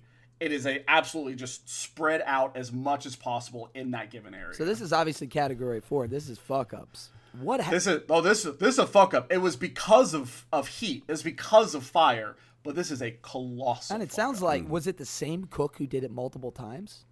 she did it twice. oh wow. Come on. Yeah, I mean, she heart. had to go after that one. She did. Yeah. She was actually a uh, culinary uh, intern from a local culinary school. Yikes. It's rough. Yikes. Yeah. We have a little bit of a question 10 in this one as well, it sounds like. It thinks, thinks she got 86 Uh, after that mistake. So, Yeah. um, all right. You're doing a great job. Question number five, and then we're going to do a little halftime break. Five, health code violations. And as we always say, protect the innocent. And the guilty. And the guilty. Yeah. And unfortunately, in this one, guilty is the answer. Um, we're actually just uh, talking about this uh, at a local at a recent meeting uh, for upper management at my restaurant. Um, I worked at a spot in Gainesville once that was next to uh, a building that uh, went out of business, and it sat unoccupied for a while. Um, and when people went in to fix up that property, um, anything that was living in that space decided to move to spaces that were a little bit, you know, less under assault, let's say. um, and so I had a restaurant that was inundated by a flood of mice and rats. Wow. Yikes. Um, and at, at one point, I was sitting, I was standing at a bar, I was running the floor, and a rat runs out of the kitchen, through the bar, takes a corner, and disappears down a drain in full view of my full bar. Everyone saw it. And I'm just like looking at him like, I. I, I really don't have anything to say here. You guys are very cognizant of what just happened. Um, At that point, and you, just- at that point, you have to like do some misdirection. Look, it's an iguana, and then just like run away. and so I was the the worst part about this is it was so bad. Um, you, you know, professional triple sinks are deep. Um, so we got to the point where we were baiting the bottom of the of the rinse triple sink, the middle triple sink, and putting like sticky traps and shit in the bottom of it. And knowing that if we got things to go into the middle sink, they could not get out of the middle sink because it's too tall. You know, they Yeah. they weren't they were not capable of exiting. So for about a month, um, the opening uh, kitchen crew had to come in and, however they deemed necessary, uh, empty the middle sink of rodents. And at one Drowned point, rodents. Drowned rodents. um, well, they weren't. uh, See, sticky traps float and they don't really work in water. So sometimes we would bait them in and drown them, or sometimes they would be stuck to sticky traps, or sometimes they would just be jumping in the sink in the Yeah. morning, and they needed to be eliminated one way or another. Um, And I want to jump in here really quick because I know that there are some animal lovers listening. and They're like, "Oh, drowning," because I've I've had to do this stuff. That there's a similar thing you can do. There's a with a um, bucket. We've done it at the Yeah, a five gallon bucket. They make traps to lead them in there. And so people are like, the drowning's fucked up. I agree. It kind of sucks. But here's the thing in those tight spaces, when you trap multiple mice or rodents, a lot of the times what will happen is if, if you don't drown them, they will literally like eat each other. And it's it's kind of a worse way to go out than just drowning. So you know i- it is what it is. You know, obviously it's it, people don't want to you know have to do it that way, but you, you got to kill those rodents. Obviously, you can't have them in your your uh, in your restaurant. So You're on fire today, dude. Are you just being an asshole? Okay, you know, you it, you make me so uh, self conscious in the middle of what I'm saying with your fucking looks, and then I second guess myself, and then I falter. Fuck you, Steve. I, honest to love God, I, I thought that was eloquently. Put, There's this there's know? this guy on YouTube. He, it's Mousetrap Monday, and he reviews every fucking mousetrap out there. It's incredible. And he was like, "Yeah, the drowning's fucked up. I know, but watch this video of this one eat the other one, and tell me which one you'd prefer." How do you find time? You know, how do you? Because I've had to deal with a fucking bunch of mice before, and I was like, "What's the best way to take care of these guys?" Um, the YouTube rabbit hole, man. Did not think that we were going to get here. Did not think that we were going to get to uh, uh, building a better mousetrap today. But that What- is modern certainly- problems require modern solutions. That's right. That is certainly certainly a health code violation. No question about that. But I mean, if you're from Florida, especially South Florida, you know that rat problem ain't no joke. I mean, the Mm-hmm. Panthers been throwing rats on the ice for the better part of 25 years, and that's not uh that's not by accident. You guys have uh you guys ha- are basically Australia when it comes to infestations of wild animals, you know? Crocodiles, iguanas, lizards, rats, big spiders, all kinds of crazy shit down there. So, and I love Floridians are a species not designed to survive. Like we, we were never meant to live. We live outside the grace of God. that's right. That is I, right. I love where you left this because great little teaser of Florida. We're going to get back into some Florida man stuff here very shortly, but we're going to take a quick break and then we're going to be right back with question number six of the gauntlet.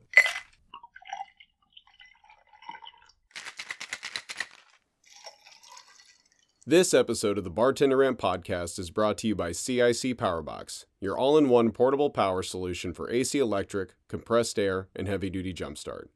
Our patented technology provides silent and emission free power that recharges while you drive. With customers ranging from farmers and contractors to highway departments and military bases, the CIC Powerbox name has been put to the test for over a decade in the hardest working environments. Whether you're working remote or have limited access to a power source, CIC Powerbox will help you get the job done. Call us at 802 468 7697 or visit CICPowerbox.com to view our product line. CIC Powerbox. Wherever you go, go with power.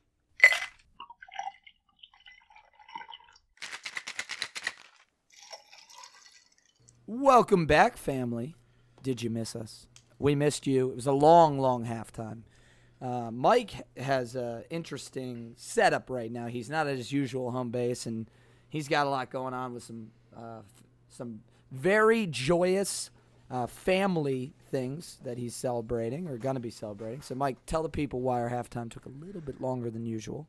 Oh well, my brother's here, and um, my brother and his uh, my new sister-in-law are getting ready to leave for their uh, honeymoon. Uh, but anyway, um, I- just wanted to give a quick shout out to Rex and Maria. Um, they're letting me crash their place and use it as a mobile studio for the show. Uh, so thank you guys so much. And Rex and Maria, fucking awesome. Some of my favorite people in the entire world. Um, and want to give a quick shout out to Rex Effects. That's R E X A F F E C T S. So Rex, uh, Rex uh, designs visuals for um, like the visuals that go on at a, at a show behind the, the artist as the artist is, performing. Um, he does. He's just started. He got an exclusive um, invitation to like GameStop NFT. I'll, I'll get the collaboration information later, but we're definitely gonna shout him out and have his uh, link in the information. But just big shout out to Rex Maria. Thank you so much for letting us use your place. Love you guys. Oh, that was so sweet. That was wonderful. Hell yeah. Awesome. Well, let's get right back into it. Before we put you back into the gauntlet, Brandon, you're chopping it up like a seasoned samurai. I have one very important question for you Ranch or blue cheese? Ranch. Okay. Oh, ranch. Okay. I'm a ranch guy. Um, but I will add the caveat that good blue cheese. I worked at a French restaurant, and what Americans know as blue cheese and what the world knows as blue cheese are not the same. Vastly different. Um, so American blue cheese versus ranch. I'm a ranch guy. Okay. It's a more, little more subtle.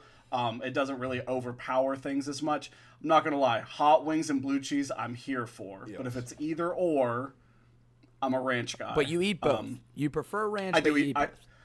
correct. Okay. Um, and when we were making our own blue cheese dressing from like really expensive, like we had a guy.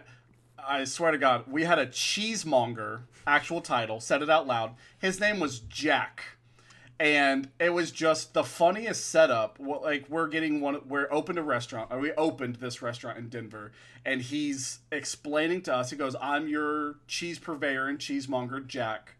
And I immediately looked around the room and I was like, "Is anybody else going to make the the cheese guy's name is a type of cheese? Anybody?"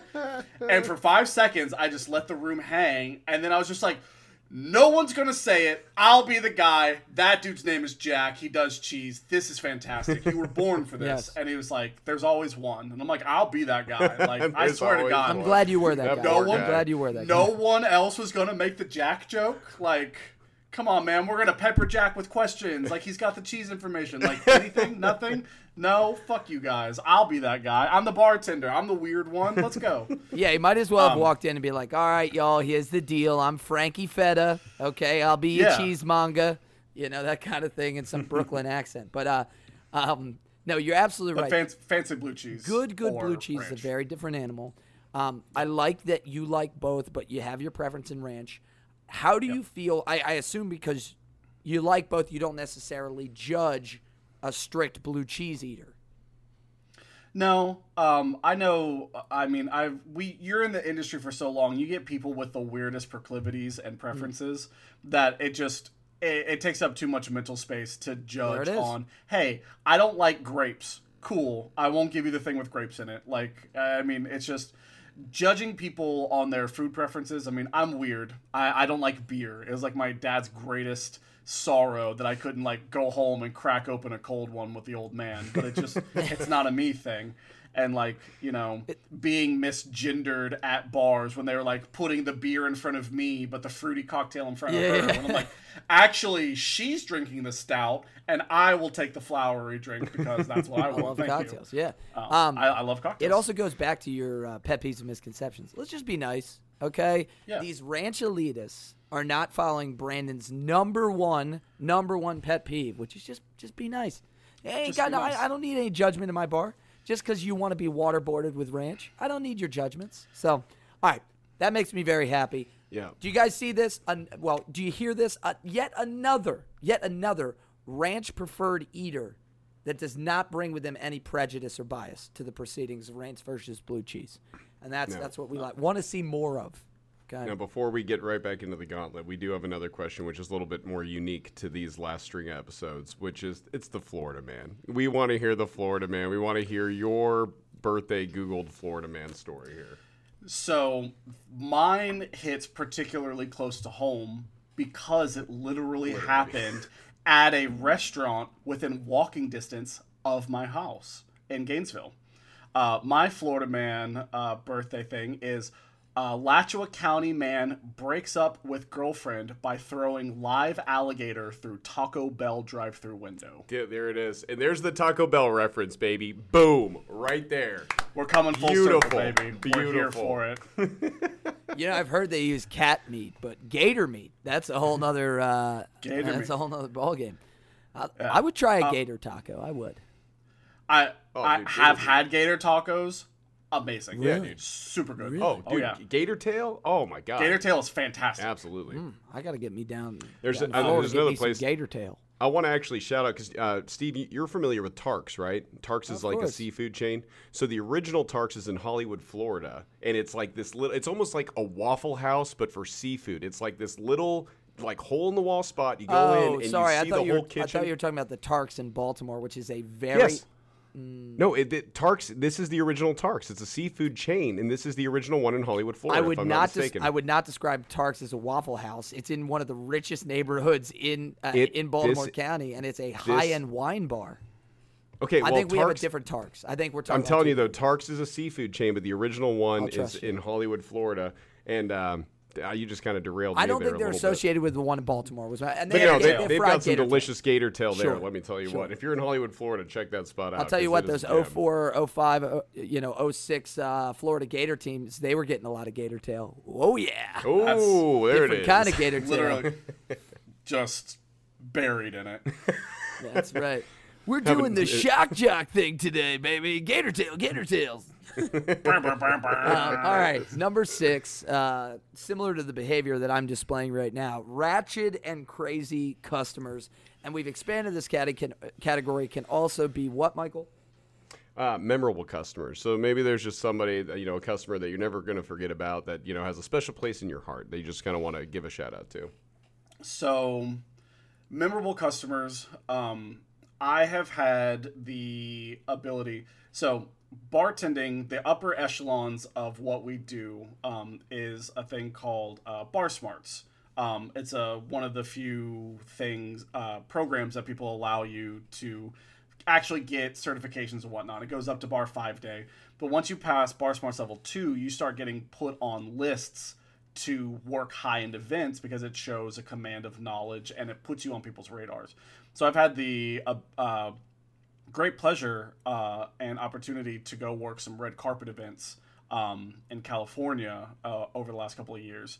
So I got to work like an off uh, uh, Grammys uh, event. So some like tangential parties that happened after the event, sort of thing. Nice. So I got to meet a lot of celebrities. I got to deal with a lot of people. Um, so always remember the like the super high level uh, guests that you get to run across. Um, one particular member one uh, uh, Chef Colicchio from uh, Top Chef. Um, there was a season in Denver, um, and he sat at my bar under a false name. Nice. But I know who he is, and I was like, "Chef, how you doing?" And he goes, uh, "I think you have me mistaken for someone. I'm uh, my name is uh, Mr. Jackson, whatever his fucking name His was." pseudonym, yeah. And, and I was like, yeah, okay. and and he looks at me and he realizes that like I, I'm not gonna. I'm a bartender. We deal in discretion. Yeah. Um, but I, bitch, I know who you are. and, and, and and and he has me. He goes, all right. I need you to make me a drink I've never had before. And that's a tall Mm. ask for someone who is a world class restaurateur and chef and has literally walked the planet. Well, and you keyed in And, uh, him. You keyed in on him too. So now he Oh, knows oh, and- and- you and- know who he is. So Oh, now yeah. there's an expectation there. So so we started playing the game. Um, I made a Negroni sour for him, Okay. and um, by playing around with just a little bit of uh, the vermouth and adding just like a half ounce of uh, lemon juice, you can make a really nice, frothy, creamy, Yeah. strangely bitter, um, citrusy cocktail.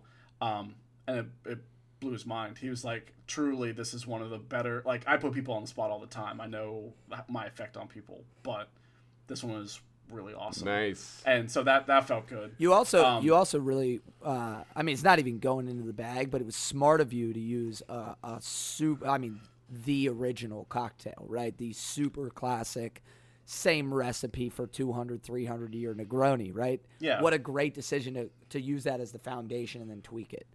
Yeah, he Yeah, probably so I- saw the you know he probably saw the homage in that like that too.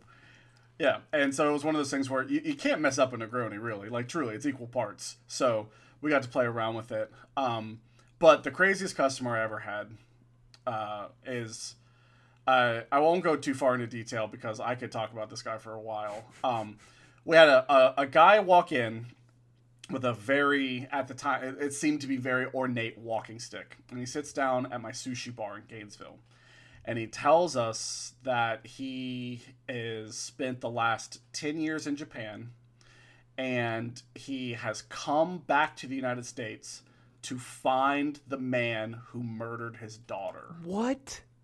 and he was some police officer or something in Japan, and he had been told that his daughter had been murdered, and he has come back to the United States to track down the killer of his daughter. And he is you know, you say shit out loud. Bartender ears is a real thing. If you don't know, bartenders hear fucking everything. If you say shit at a bar, I heard you. Your bartender heard you. Whether or not they acknowledge you depends on how good they are at their job and how willing they are to tip their hand. They heard what you were saying. You have my undivided attention, sir. You weren't even talking to me, but I am all in on this thing. And he's got a brain tumor and he's only got six months to live and he's doing this stuff and truly a baffling tale of things I, need you to slow down. um, I feel like i'm getting I feel like I'm at the beach and I'm six years old again, and I just got hit by a wave, and I came up from the surf, and another one just hit me right in the face. Yeah, they're just. we gotta slow down here. All right, um, a couple just ancillary questions right off the bat. Rat a tat tat. Let's see if I can. I'm just gonna put you through them. I need an estimate on this man's age. Late fifties, early. So we're 60s. talking like twenty year old daughter, twenty five, prime of her life, murdered.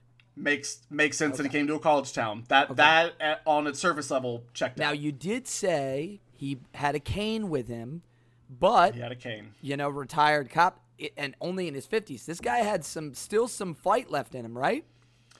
Um, there, there's a special fact about the cane that hadn't gotten. Okay, well yet. let's save that. But Yeah. Well, we'll say I know. that. I know what's had- inside the cane. this guy, You do. This guy had a Or- this guy had a little spirit left in him, though. Uh, yeah, yeah. He had, he had, he had some spunk. in him. Okay. Um, all of this information that he's unloading. My daughter was murdered. I'm here uh, for vigilante justice, and I'm just stopping for a quick bite of sushi. I've got you know, six months to live. I have yeah. brain tumor. All of this information. Is he sharing this with you on like the first interaction? More importantly, is he sharing this with Netflix? Because this needs to just be its own little this should series be here. story. Is it the first time Um, he's come in that he's telling you all? This? Oh this? yeah, oh yeah. This is the first How time he's ever been in the long building. into the interaction? I'm talking like obviously we have okay, you know, let's get him drinks within five minutes of sitting down. When do we Sure. get to the brain tumor vigilante justice? I'm the Japanese Batman part of the story. So the story probably began at Hot Sake Carafe Two. Okay, um, which which we'll we'll put that'll it at open, like that'll crack a man open for sure. 25 minutes. Okay. Um, the brain tumor was probably Hot Sake Carafe Four. Okay, so he which was, was, probably he he he he tucked in for the night. He was he was blowing off steam. He probably spent two and a half hours in my So restaurant. this is the part of the movie where you know this is right before we get into the crescendo to the climax, where our main character is having that mo- having that moment of reckoning, and they're drinking themselves into oblivion, reliving their despair, and he's doing it at your table. Yeah, if if this was an actual movie, Okay. he steps outside and sees his target drive by. Yes. Like that would that that's the part of the movie where like he makes eye contact Yes, with his target and it starts to time. rain, and it's a Yeah, slow and, motion and he knows And- and- and maybe- he knows that he's he's there. Yes, and maybe even the target like recognizes him and gives him a wry smile, like "fucker, you're never gonna get to me," like that. Yeah, a little bit of that. Yeah. Oh yeah. Yeah, a little, little, little bit of like, come get some. And is in the is the target in like an armored SUV with multiple other SUVs in front and behind him, and it's like, oh, how are we gonna take this guy down? E- either that or just like an incredibly ostentatious sports car Yes. that's just like wildly just flamboyant and Yes. just loud just ferrari going down the streets of gainesville right, florida forget Batman. I'm getting way more John Wick vibes now. Okay, all right. So this feels john wick all right, yeah so so he's pounding he's pounding carafes of uh of uh sake. He's the shittiest sake we have. he's just letting it all out. And and wh- what is going on with this cane? So he keeps fiddling with it. It's down on his side. So he's sitting at a at a high back stool at the sushi bar, and he's just like, "This is the instrument by which I get my vengeance." And Jesus he's Christ. telling us that there's a sword in his cane. Oh. Clearly, Mike Mike got there already. Now it's a Tarantino movie. weapon. Forget about Yeah, I John know. Wick. I've been thinking Tarantino. This is a the Tarantino this movie. thing, man. Yeah, he's, he's like this. He's like, I will not rest until I disembowel the murderer of my daughter.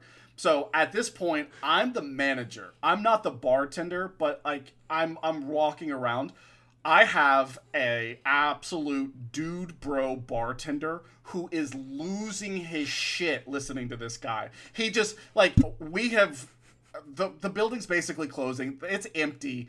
The whole fucking staff is just like propped up listening like fuck closing. Oh, 100%. This- this- we flipped the sign. 100%. We're not closing right now. Sir, continue talking. Our hours on Google mean nothing. My personal life means nothing. Oh, but he actually extended into closed hours. We're no longer like worried Good. about closing. We we just know that we don't have to ignore other customers now because they're gone. Hmm. Everyone's paid out. It is this man and the tale he is weaving Good. for And, us. and, and frankly, I'm looking at him, and if he says, I'm sorry, guys, do, do you need me to get out of here? I would look at him in his eyes. How long do you need me to be here? I am. I'm, where I'm in it. I'm in it for the long haul. This is yeah, don't you even worry about This that. is literally the origin story of O-Ren Ishii from Kill Bill. It literally is. He's O-Ren Ishii. Instead of his uh, the daughter being murdered, O-Ren Ishii's parents are murdered, and she literally then steals the samurai sword from the yakuza boss and disembowels him with his own samurai sword. This is literally the O-Ren Ishii origin story. This is blowing my fucking mind right now. yeah. Save for the brave brain tumor. Yeah. Which, uh, it, to be fair, a, a nice juicy uh, plot twist. on Oh, that yeah. one. that like that ticking like there's clock, a man. time there's a there's a time bomb on when I when I uh, perish. Sprinkle that on there. Um, yeah, and yeah, nothing left to lose, man. So, man. did he give you an idea, like, what is the next step of his plan? So it it was the the phrase he kept using was track down the killer. Like it it is time to track him down. Um, eventually, he got to the point where I wouldn't serve him any more sake because it was just irresponsible to do that. He he ate a lot and he paid his bill, um, but eventually he's like, you know, it's it's time for me to depart, and that's the word he used a couple of times, depart. And I mean, this is fucking. Oh, doing the math. Math is hard. This is 15. This is 14 years ago. And I'm just like, I, I will never forget this man. Um, and he walks into the night.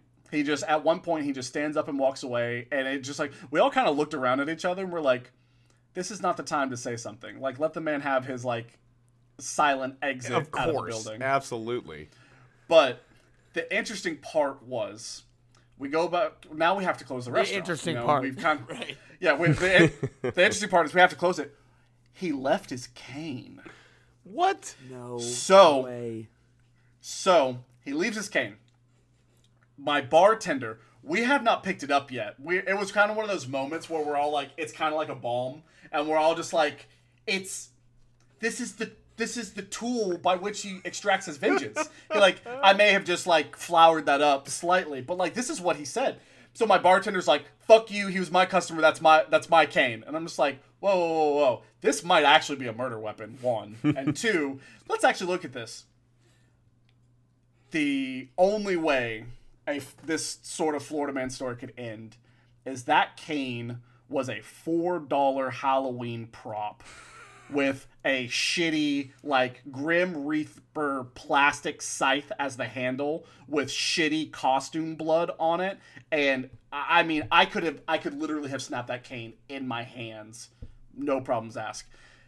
So we had this wonderful story. It's this a lie. riveting tale. At, at, uh, what part? Like, yes, he. You already pointed out that he literally had the O-Ren Ishii story, and the guy presumably was some whacked out bath salt eating Florida man who's off his meds, who came in, spent hundred and fifty dollars on sushi, and wandered off into Gainesville. Wow. Like, I don't even think he's on bath salts. I think he does this for fun.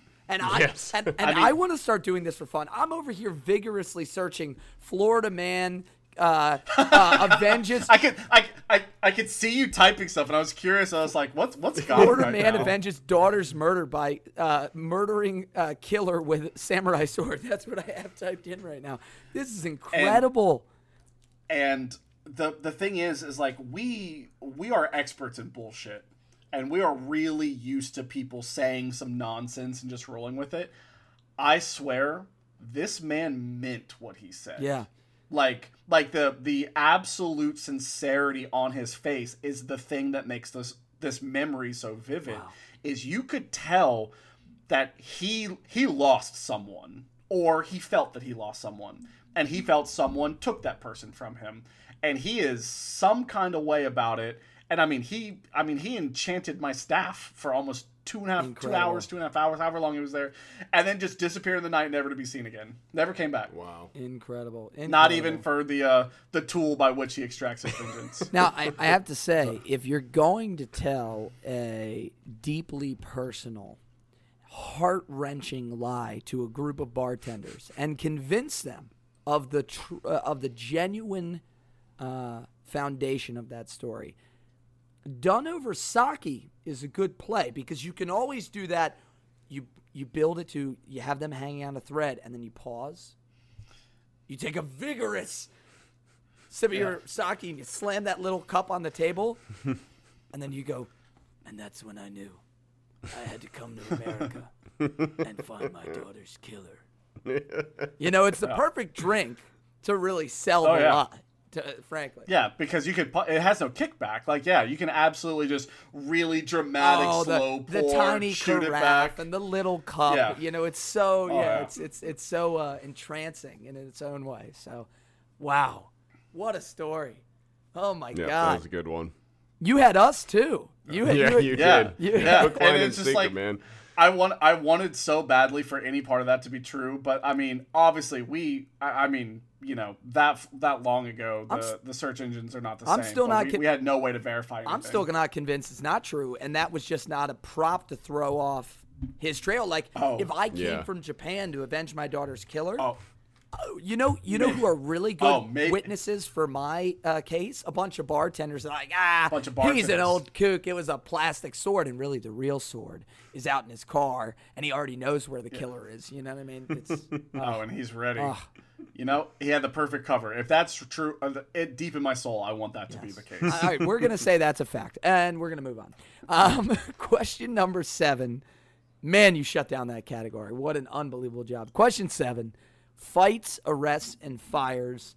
Um, the pyro in me loves this category. All right. So I have a little bit. Uh, I I have deep experience at number seven. Number seven was where I was really going to get you guys. Um, so I'm gonna start off with a question for you guys, um, bartending people. Um, how long do you think the average bar fight lasts? It's a good question. Like, if you had to say start to ball, start to finish, Thirty seconds. That is an excellent answer, and that is the answer from somebody who's been in in bars because people are like, I don't know, like four minutes. Four minutes is an eternity. Thirty seconds is about right. You push, somebody swings, that you get separated. It's an it's normally a sloppy affair. Thirty seconds is an excellent guess. That's usually my The only answer. time they go long is when you're at a place that does not have bouncing staff. Like, for example, the longest bar fight I've ever seen was at an Applebee's. Because they don't Out of curiosity, how long was that bar fight? Oh, it spilled out into the street. So in the bar, I'd say a solid three, solid three minutes. One of the managers got knocked out, so there was no order, and then it just kind of Eating got good in the neighborhood, bitch. Yeah, that's right. Ooh. Was it two for ten? Yeah. Let's go. I call these my two, Two for, for 10 20, right whatever here. it my is. two for Yeah. 10. yeah, buy one get one appetizers, baby.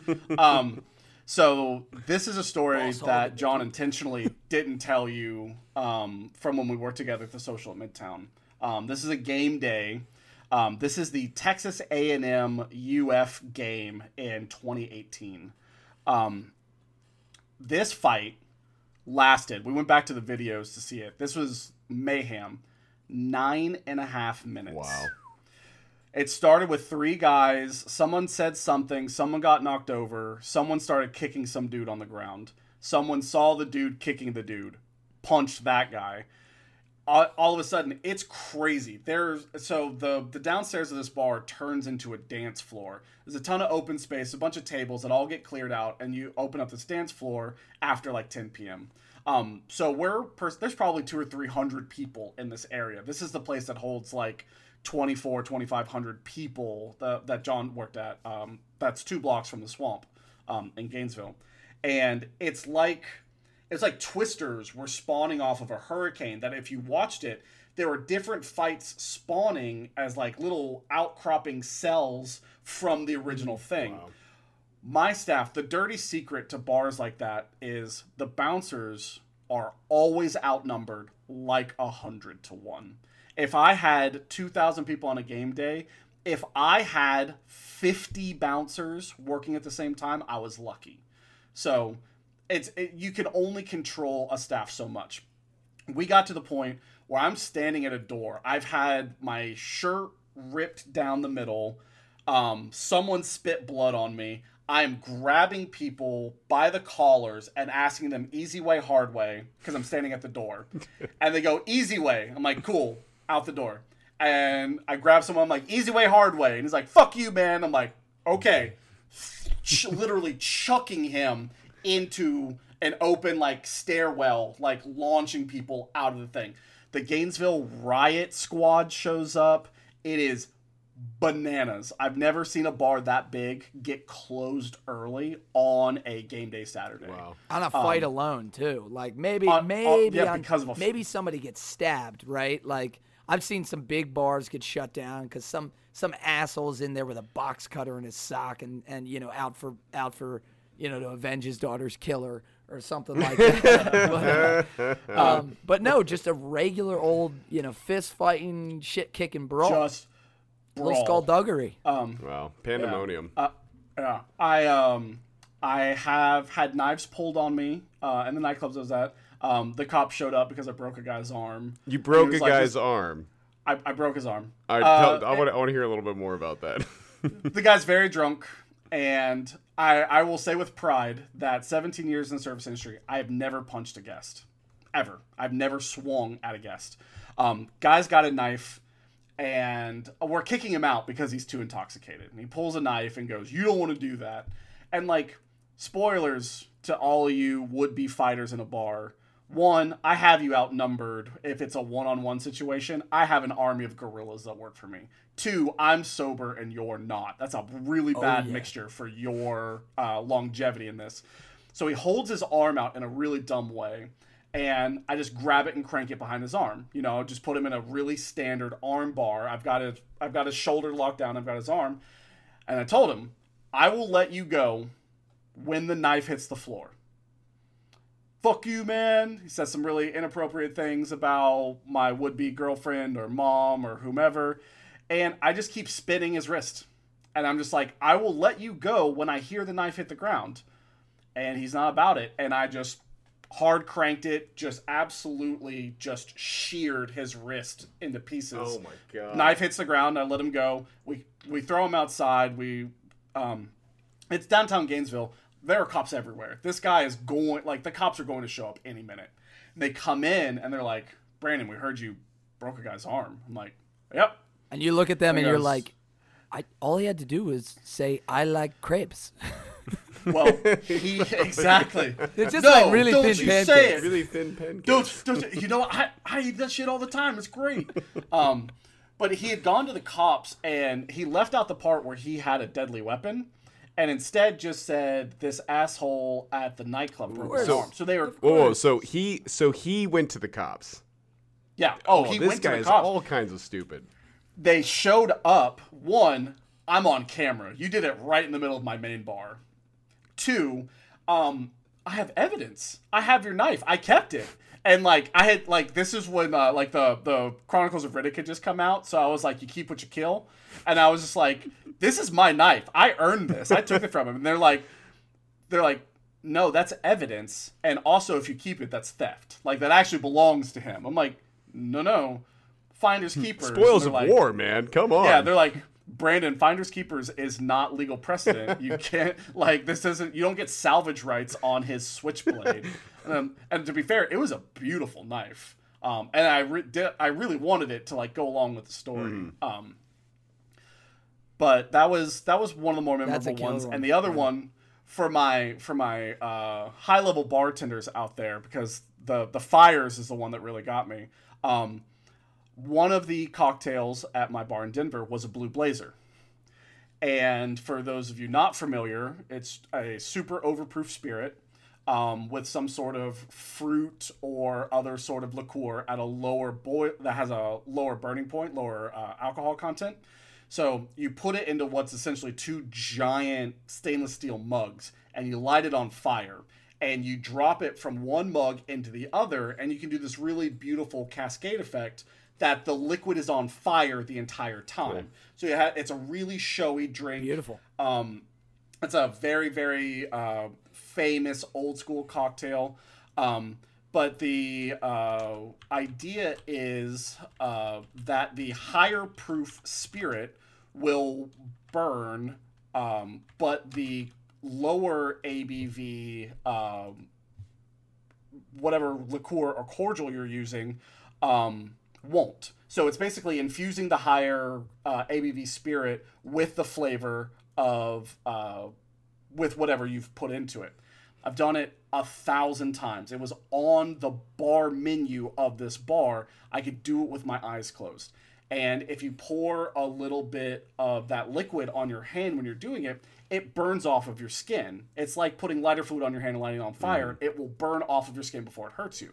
So, you know, you can have these really great conversations and you can do it. and You can be really showy and flirt with the girls while you've got the fire and they're like, "Oh, he's crazy." um some for some reason, this one particular day, I spill a little bit on my hand and I don't even think about it because I've done it a thousand times. I catch my entire arm up to my elbow on fire. I am I am literally flaming on my arm. I am so dumbfounded by this. I just stop in the middle. I drop one of them. I light my well on fire. and I'm just and I'm just looking at my arm wondering how could I have caught my arm on fire? I have literally made a thousand blue blazers what is happening right here and my my coworker comes over with a bar towel and pats it off and you know we get rid of the fire and she does everything appropriately partner. god Good bless partner right god there. bless abby that that was my work wifey in denver I was gonna say- and she took care of me I was gonna say the way the story was going, I'm surprised Larry Moe and Curly didn't come out of the kitchen and just like Yeah. pie you, you know, un- un- until the just like- fire went out or something like that. and I just I could like to this day I couldn't tell you what happened on my skin that everything lit on fire because you could literally pour it on your hand and it would extinguish itself. But it wasn't going out. instantly. But it didn't go I out. I wonder if it was like And that- I'm just looking at it, the hair on your arm. maybe, and I mean, but the thing is, is I don't have hair on my arm because I have tattoos and I keep it shaved. Interesting. And so like, and so I don't. I ha- I have no. Hmm. I still don't have a good reason for it. I assume that maybe I was prepping and there was some sort of like syrup or sugar that like had a thin layer and the sugar ignited or something. It definitely wasn't but- hairspray. We know that. It, wa- it was not hair. I have a question. Did you cut citrus that day? Uh, almost certainly. Yeah, because you know, obviously, citrus di- zest super flammable. Oh yeah. So maybe if you cut a ton of citrus, you know, you had it on. Uh, I love the theories. Keep them coming, Steve. I don't know. Yeah. I'm just. I'm trying to come up. I, I with it. mean, yeah, and I mean, and that's as good a theory as What happened else, is you, you like, rolled a natural one. were you on eating that. a lot of Yeah, I- cashews? Blue Blazer is I, what you did. I, I, yeah, cashews. Uh, not a, certainly. Oh well, no, we did have a lot of cashews because we made our own orgeat too, and pistachios. Yeah, I mean, we, we used a bunch of different uh, nuts for our uh, cordials and infusions. But man, yeah, I natty won that one. My performance check failed. My dexterity check failed. My just everything, and I was just like, "What the hell is happening?" And then the guests went back. Were like, "Are you okay?" And I'm like. I'm just upset because I don't. I just don't know what I'm better happened. than I this. mean, I'm better than this. I am be- I am better than that. I'm a pro- I'm a fucking professional. What did I just do? Um, but that was. I mean, the guests got their drink. They enjoyed it. They have a sick story to No tell. Yeah, doubt. absolutely. Um, no doubt. And I, I, as soon as I saw fights, yep, arrests. I mean, no, never, never, not not guilty by way of self defense for me, but the fires was a fun That one. no, that's great. Like I've, we've we've had like, oh, I broke some ice in the well. Not, oops, I set my well on fire. Oh yeah, I, I I dropped that Jerry Thomas special right down and just napalm the floor. It was like, That's nice. Um, all right, Mike, team up for number eight. oh man, it's getting hot in here. That was that was that was, a, that was a good one. Good good number seven there. So yeah, number eight. Let's keep it going. So now we're getting into the sex stories, what Steve likes to call The sexy Lexi. the sexy Lexi. That's right. Give it to us. We know you've got it. So, the the one that comes to mind the first, uh, just primary one, um, random dude at my nightclub. You know, if if you ever work in a nightclub, you have to kind of do perimeter checks. You got to kind of walk around. People are drunk. People are stupid. They're college kids. If a door's open, they'll go in it. Um, if it's breakable, they'll break it. If it's movable, they'll steal it. So you just got to kind of keep your eyes out one of the places where we had to look um, was my AC closet, the air handler room for my upstairs nightclub, because I mean that room gets fucking hot. You got to crank that AC down to 60 to even be manageable with 400 people dancing at the same time. I pulled the same dude out of the AC closet three times in one night. Each time I pulled him out, he was fucking a different girl Man. on my air handler Hot damn. three. And at the third time, I was just like, bro, you obviously have the skills to have sex. Go No. somewhere else. No, you're at see now. I'm Stop. sorry. I'm gonna I'm gonna arrest you. sorry. Like get the fuck out of my air handler. We have been we have been copacetic, dare I say, uh, one-minded. You and I today. Wait, are you Yeah. saying now we're getting ready for some juxtaposition? That's right. Ooh, Pushing back. here we go. Pushing back. The dichotomy of Stephen Brandon if, begins. if I find the same person fucking his third different or fucking his or her third different partner, all right, in my bar in one evening, I'm gonna look at them and I'm just gonna say, "How? Teach I me." mean- or come on my podcast. We need to write this book. yeah, let's talk. Um, and I mean, being a bartender, you, you get some really, I mean, you see some things, you, you learn some things to say. But, bro, I mean, let's be real. A, in a college town, a few drinks, a Not good that- smile, not that hard. and, that, and not not that difficult. Truly, not that difficult. But like, yeah, I, I mean, I, I mean, my my uh, Plenty hard, plenty hard, my- just not that difficult. yeah, my super, my uh, my security, my hospitality staff was a bunch of frat boys. Um, so they were like kind of high fiving them, but also like, I was- bro, I will literally pick you up and carry you out Yeah. if we have to pull you out of a restricted area again. or another woman. or another woman. If I have Um, to pull you out of one more person tonight, God damn it! So the other fun part about that is we were the nicest nightclub in town and truly at that point probably the only real nightclub in town. So we would have um, the sorority and fraternity socials um, would rent out the space for their parties. Um, and sometimes you had overlap where the frat is the same frat as the people who work for me. And when you get caught fucking in the bathroom you know you gotta kind of you know it, it is technically illegal. You mm-hmm. cannot actually fuck in someone's bathroom. So you gotta go clear them out. So there's always there's a there's a coin flip on how the guy wants to proceed.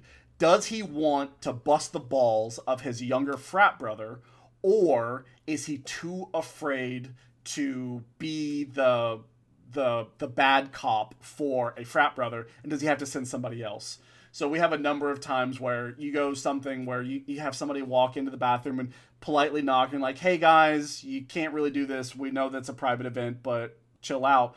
We had one guy walk in and he could tell based on the uh, foot positions um, that he could success and did successfully reach under the stall, grab the guy's ankle, pull him to the ground, and yank him out, pants around his ankle, What? and dragged him by his foot into the bathroom because it was his frat brother. And he was like, he's like, I know who that is. I'm gonna go get him. Reaches under the stall, just absolutely ass to tile, drags him out into the thing Ass to where there oh are fu- man. ass to tile. There are five of us standing in the bathroom because we have to have the door open and we have to make sure that we're doing everything by the book. So should there be some sort of weird lawsuit or something, we're covered. We have witnesses. We have everything.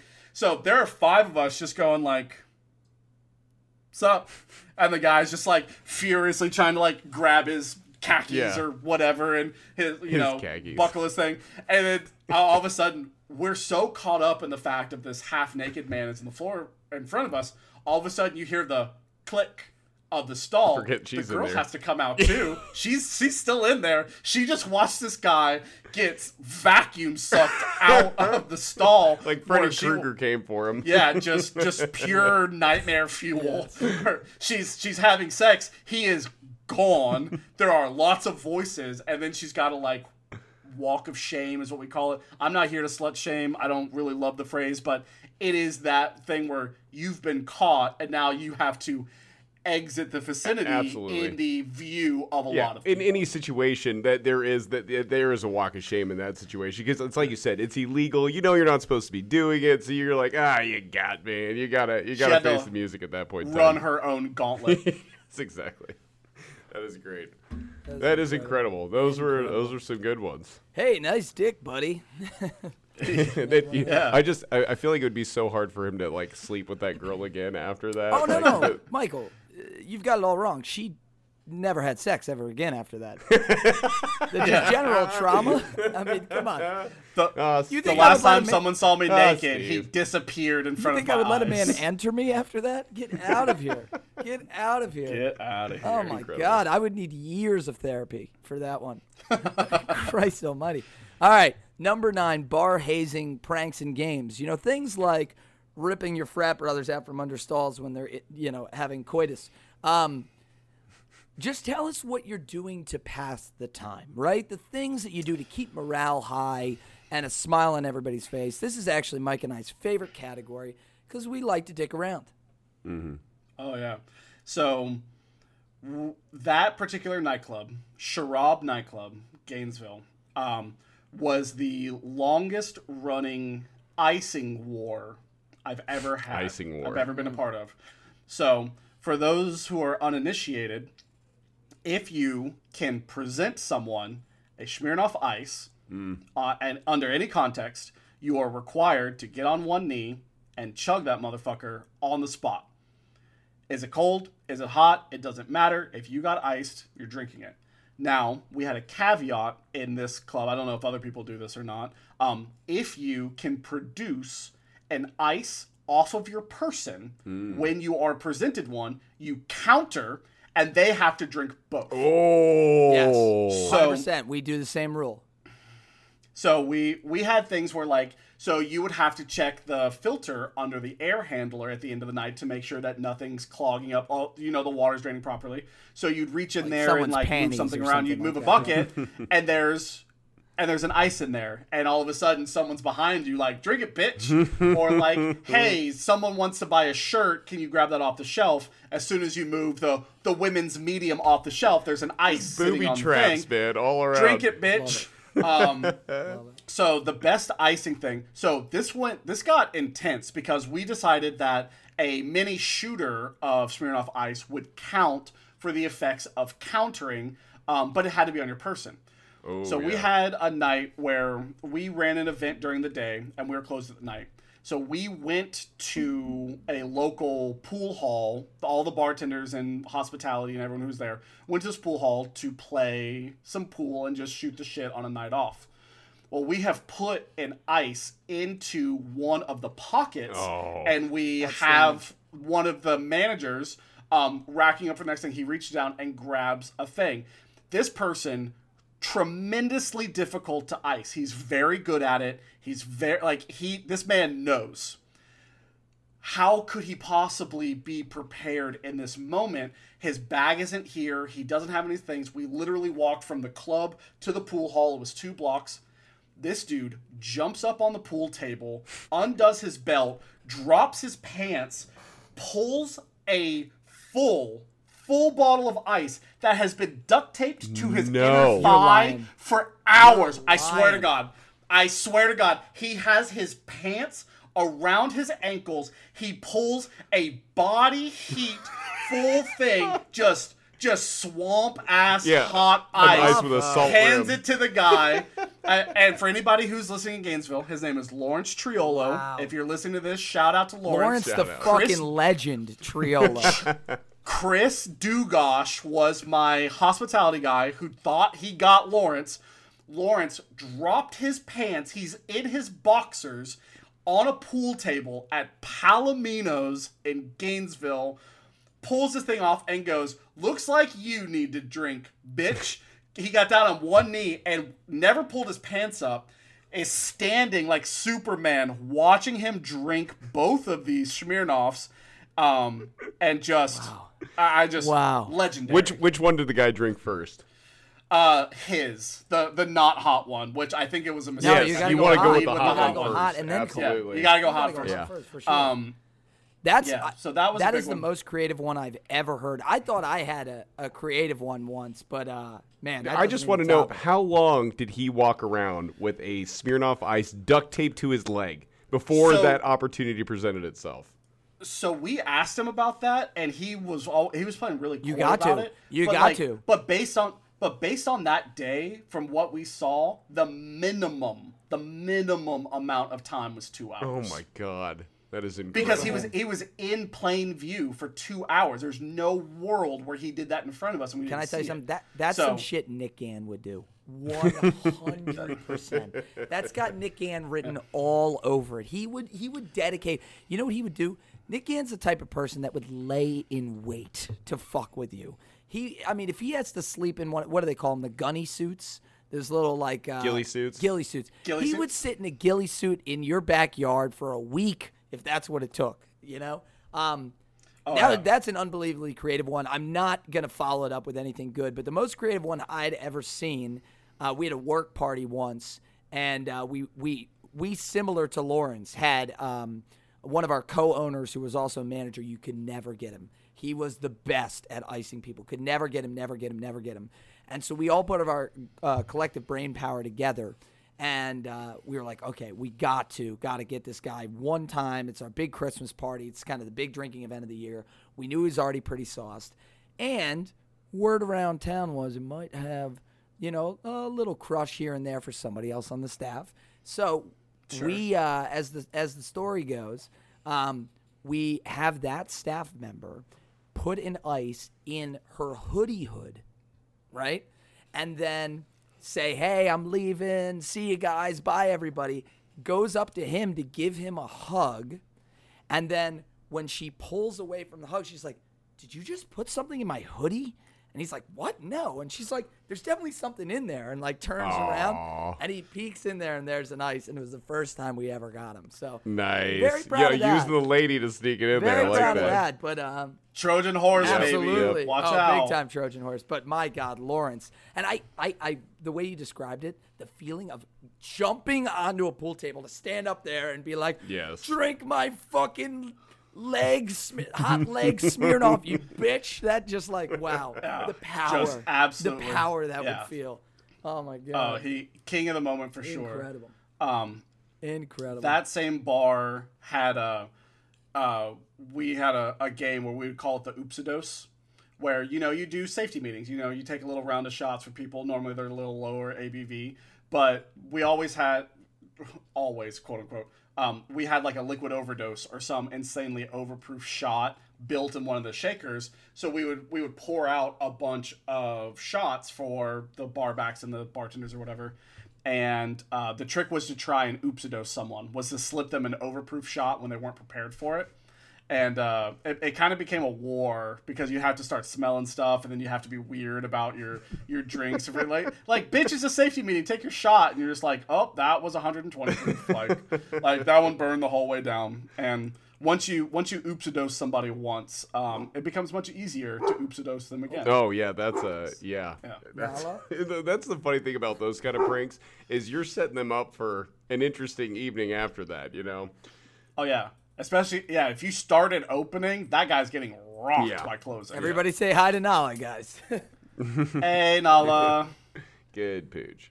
That's right. That's right. Um, she's been such a good dog. She's just protecting the homestead here.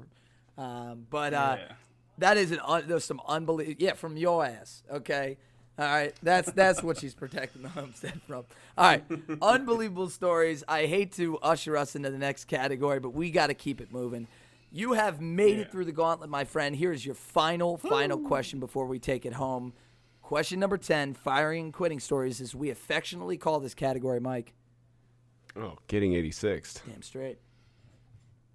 So, I mean, for this long in the service industry, I've seen people get fired and quit in a thousand different ways. Um, the bar that we worked at with John, um, the manager who was uh, difficult to work with at times, had one of the best ways of describing firing someone.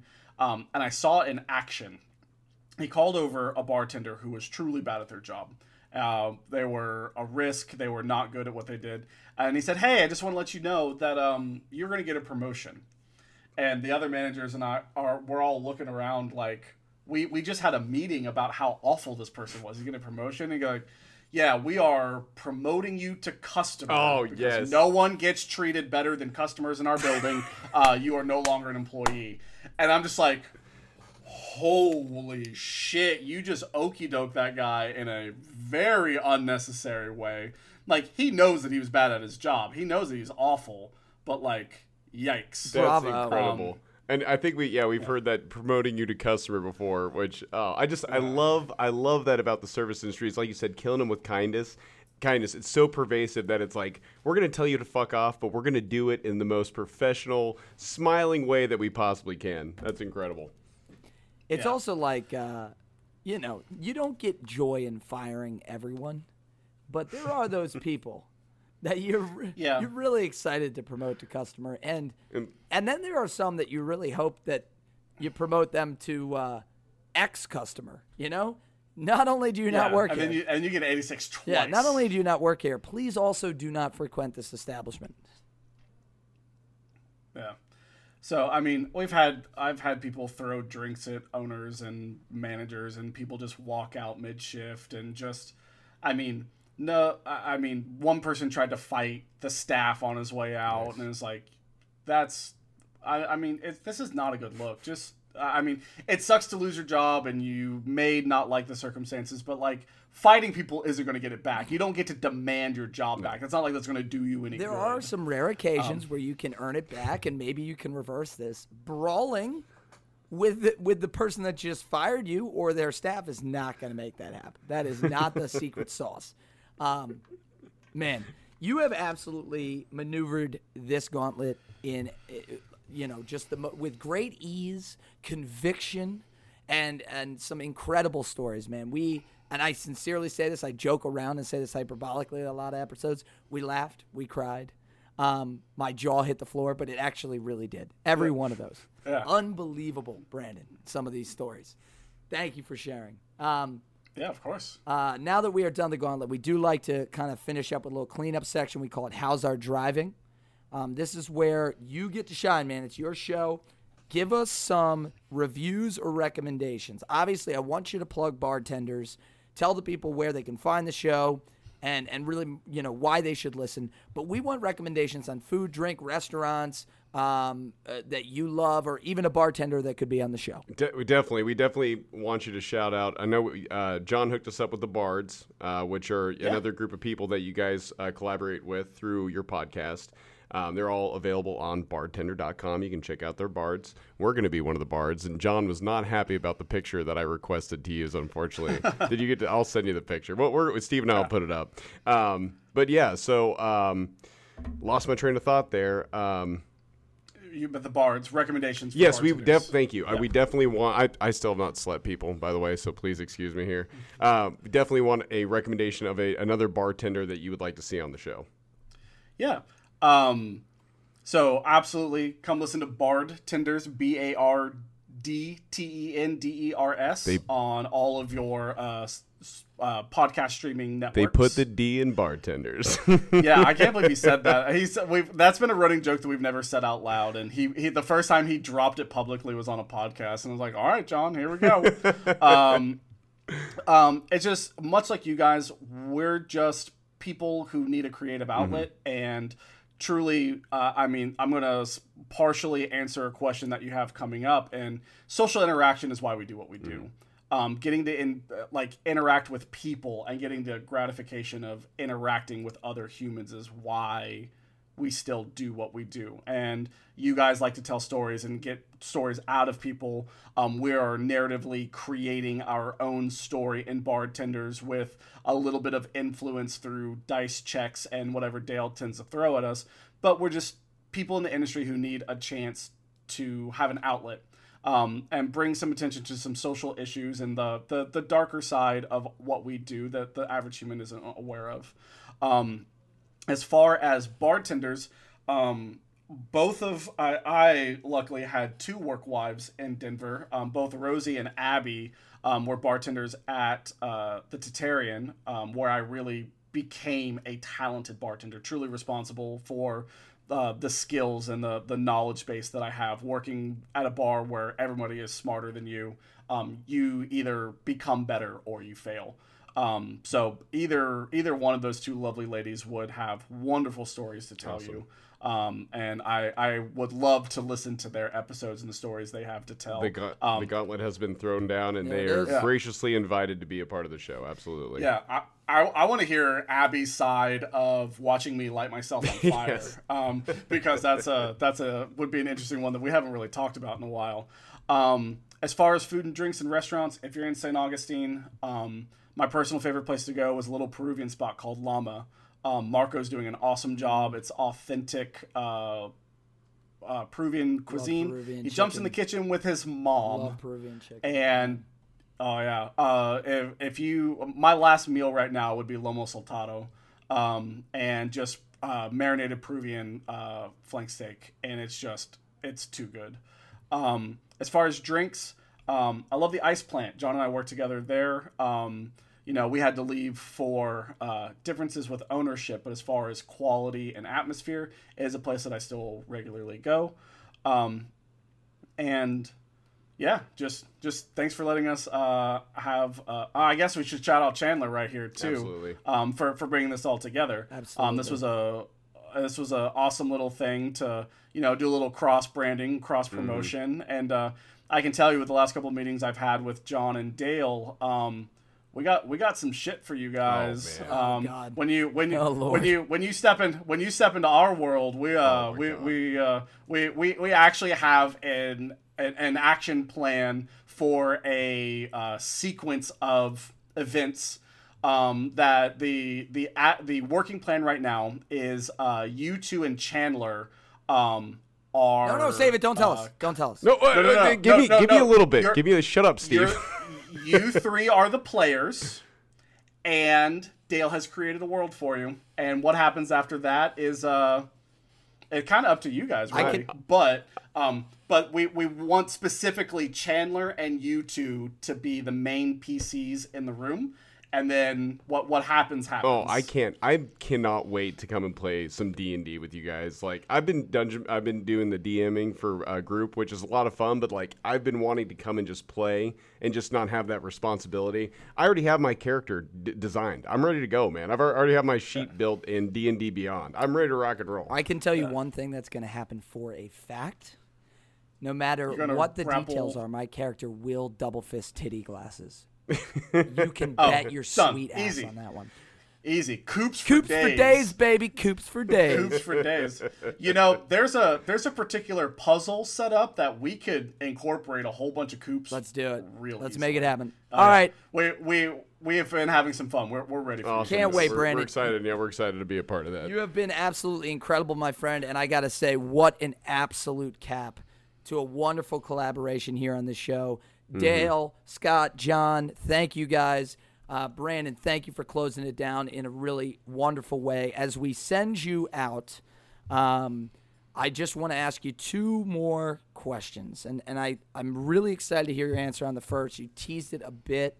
Um, I, I just can tell how much love you have for this industry and for this profession. So we always like to ask our guests, why do you still do this? AKA, Why do you fucking hate yourself?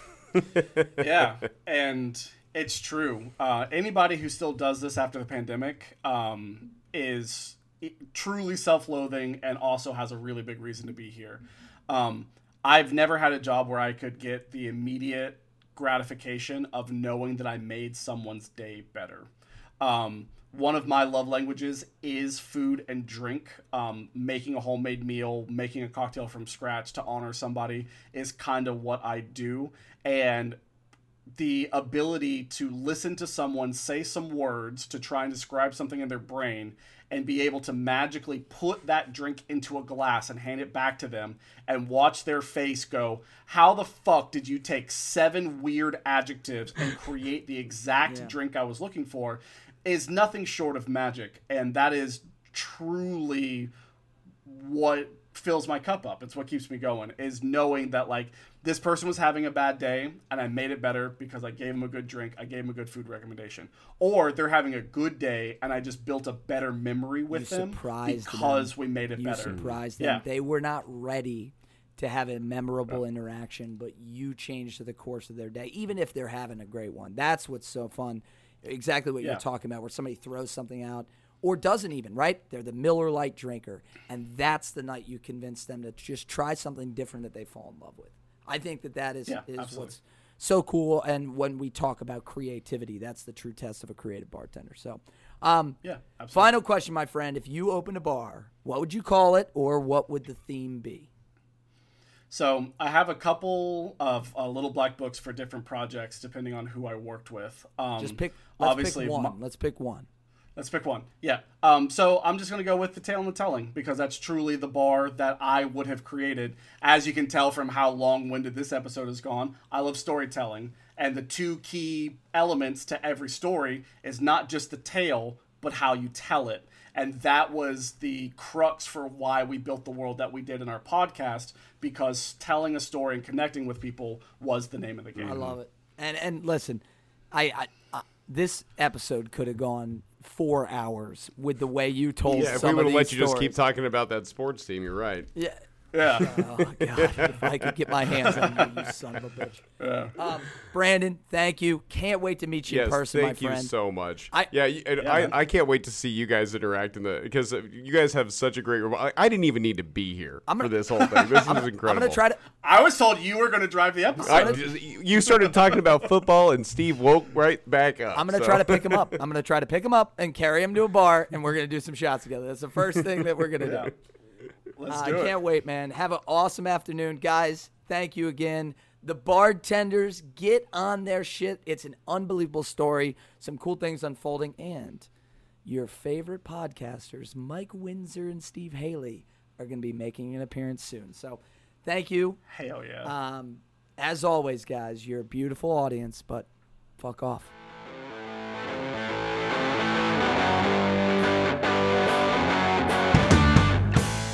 Everyone, thanks for listening along, and as always, thanks for drinking along. We really hope you enjoyed the show, and if you did, we release new episodes whenever we can.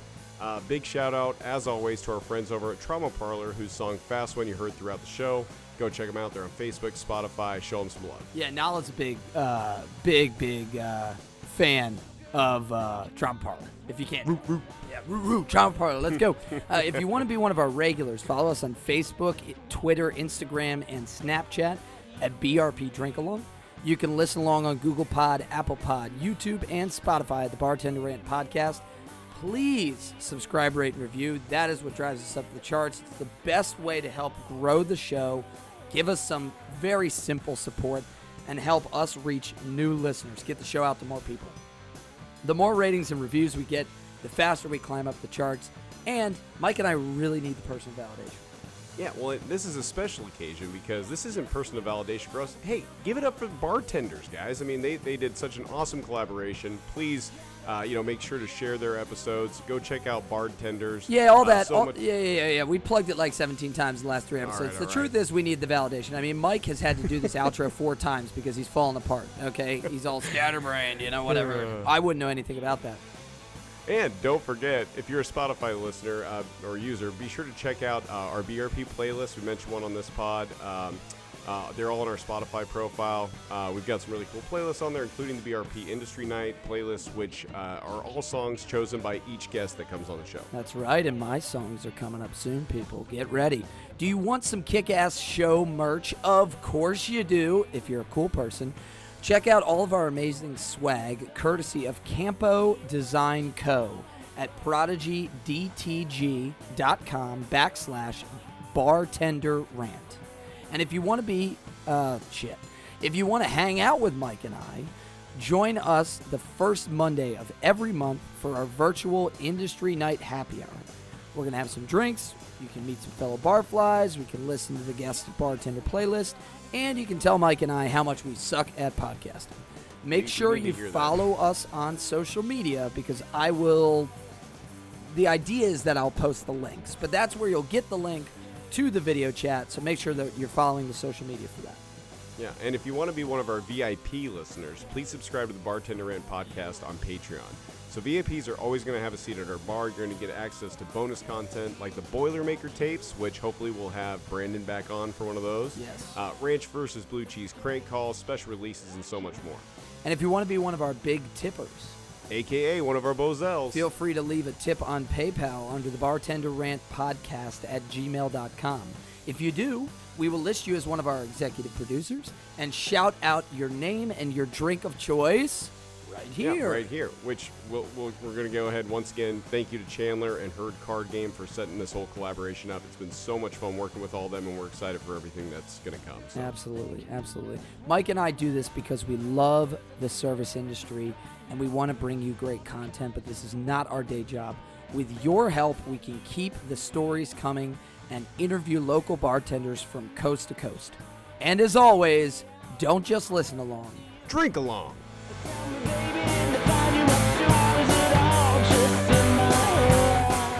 If you or someone you know is struggling with alcoholism or substance abuse, please contact SAMHSA's National Helpline at 1 800 662 HELP. That's 1 800 662 4357. Their national helpline is free, confidential, 24 7, and 365 days a year. Look, we love you guys. We really appreciate listening along, but more than anything, we want you to stick around. And you can't do that if you're not taking care of yourself. So if you do need some help, please reach out to the International helpline. If you're an international listener, please just get online and find a helpline or a help center near you. And as always, Steve and I are happy to talk to anyone. If you, if you need just somebody to, to talk to or vent to, we're happy to be there for you. We can't offer you any professional help, but we really do appreciate you guys being a part of this podcast, and we want you to stick around. And Steve and I are happy to help in any way that we can to make sure that that happens. So, thanks again, guys. We love you, and we'll see you on the next episode.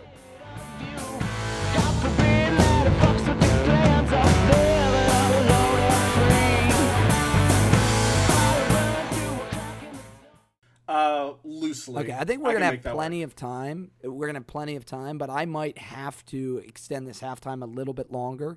It's only gonna take about five minutes for me to walk this guy through the apartment and show him everything. Um, Oh, this is I'm gonna, be che- great. we can we can put the the outro of you showing the guy the. I'm gonna shut. I'm gonna shut my camera off, but I'm gonna leave the microphone. Yeah, leave it- leave it going, leave it going. Very going. illegal, but it's okay.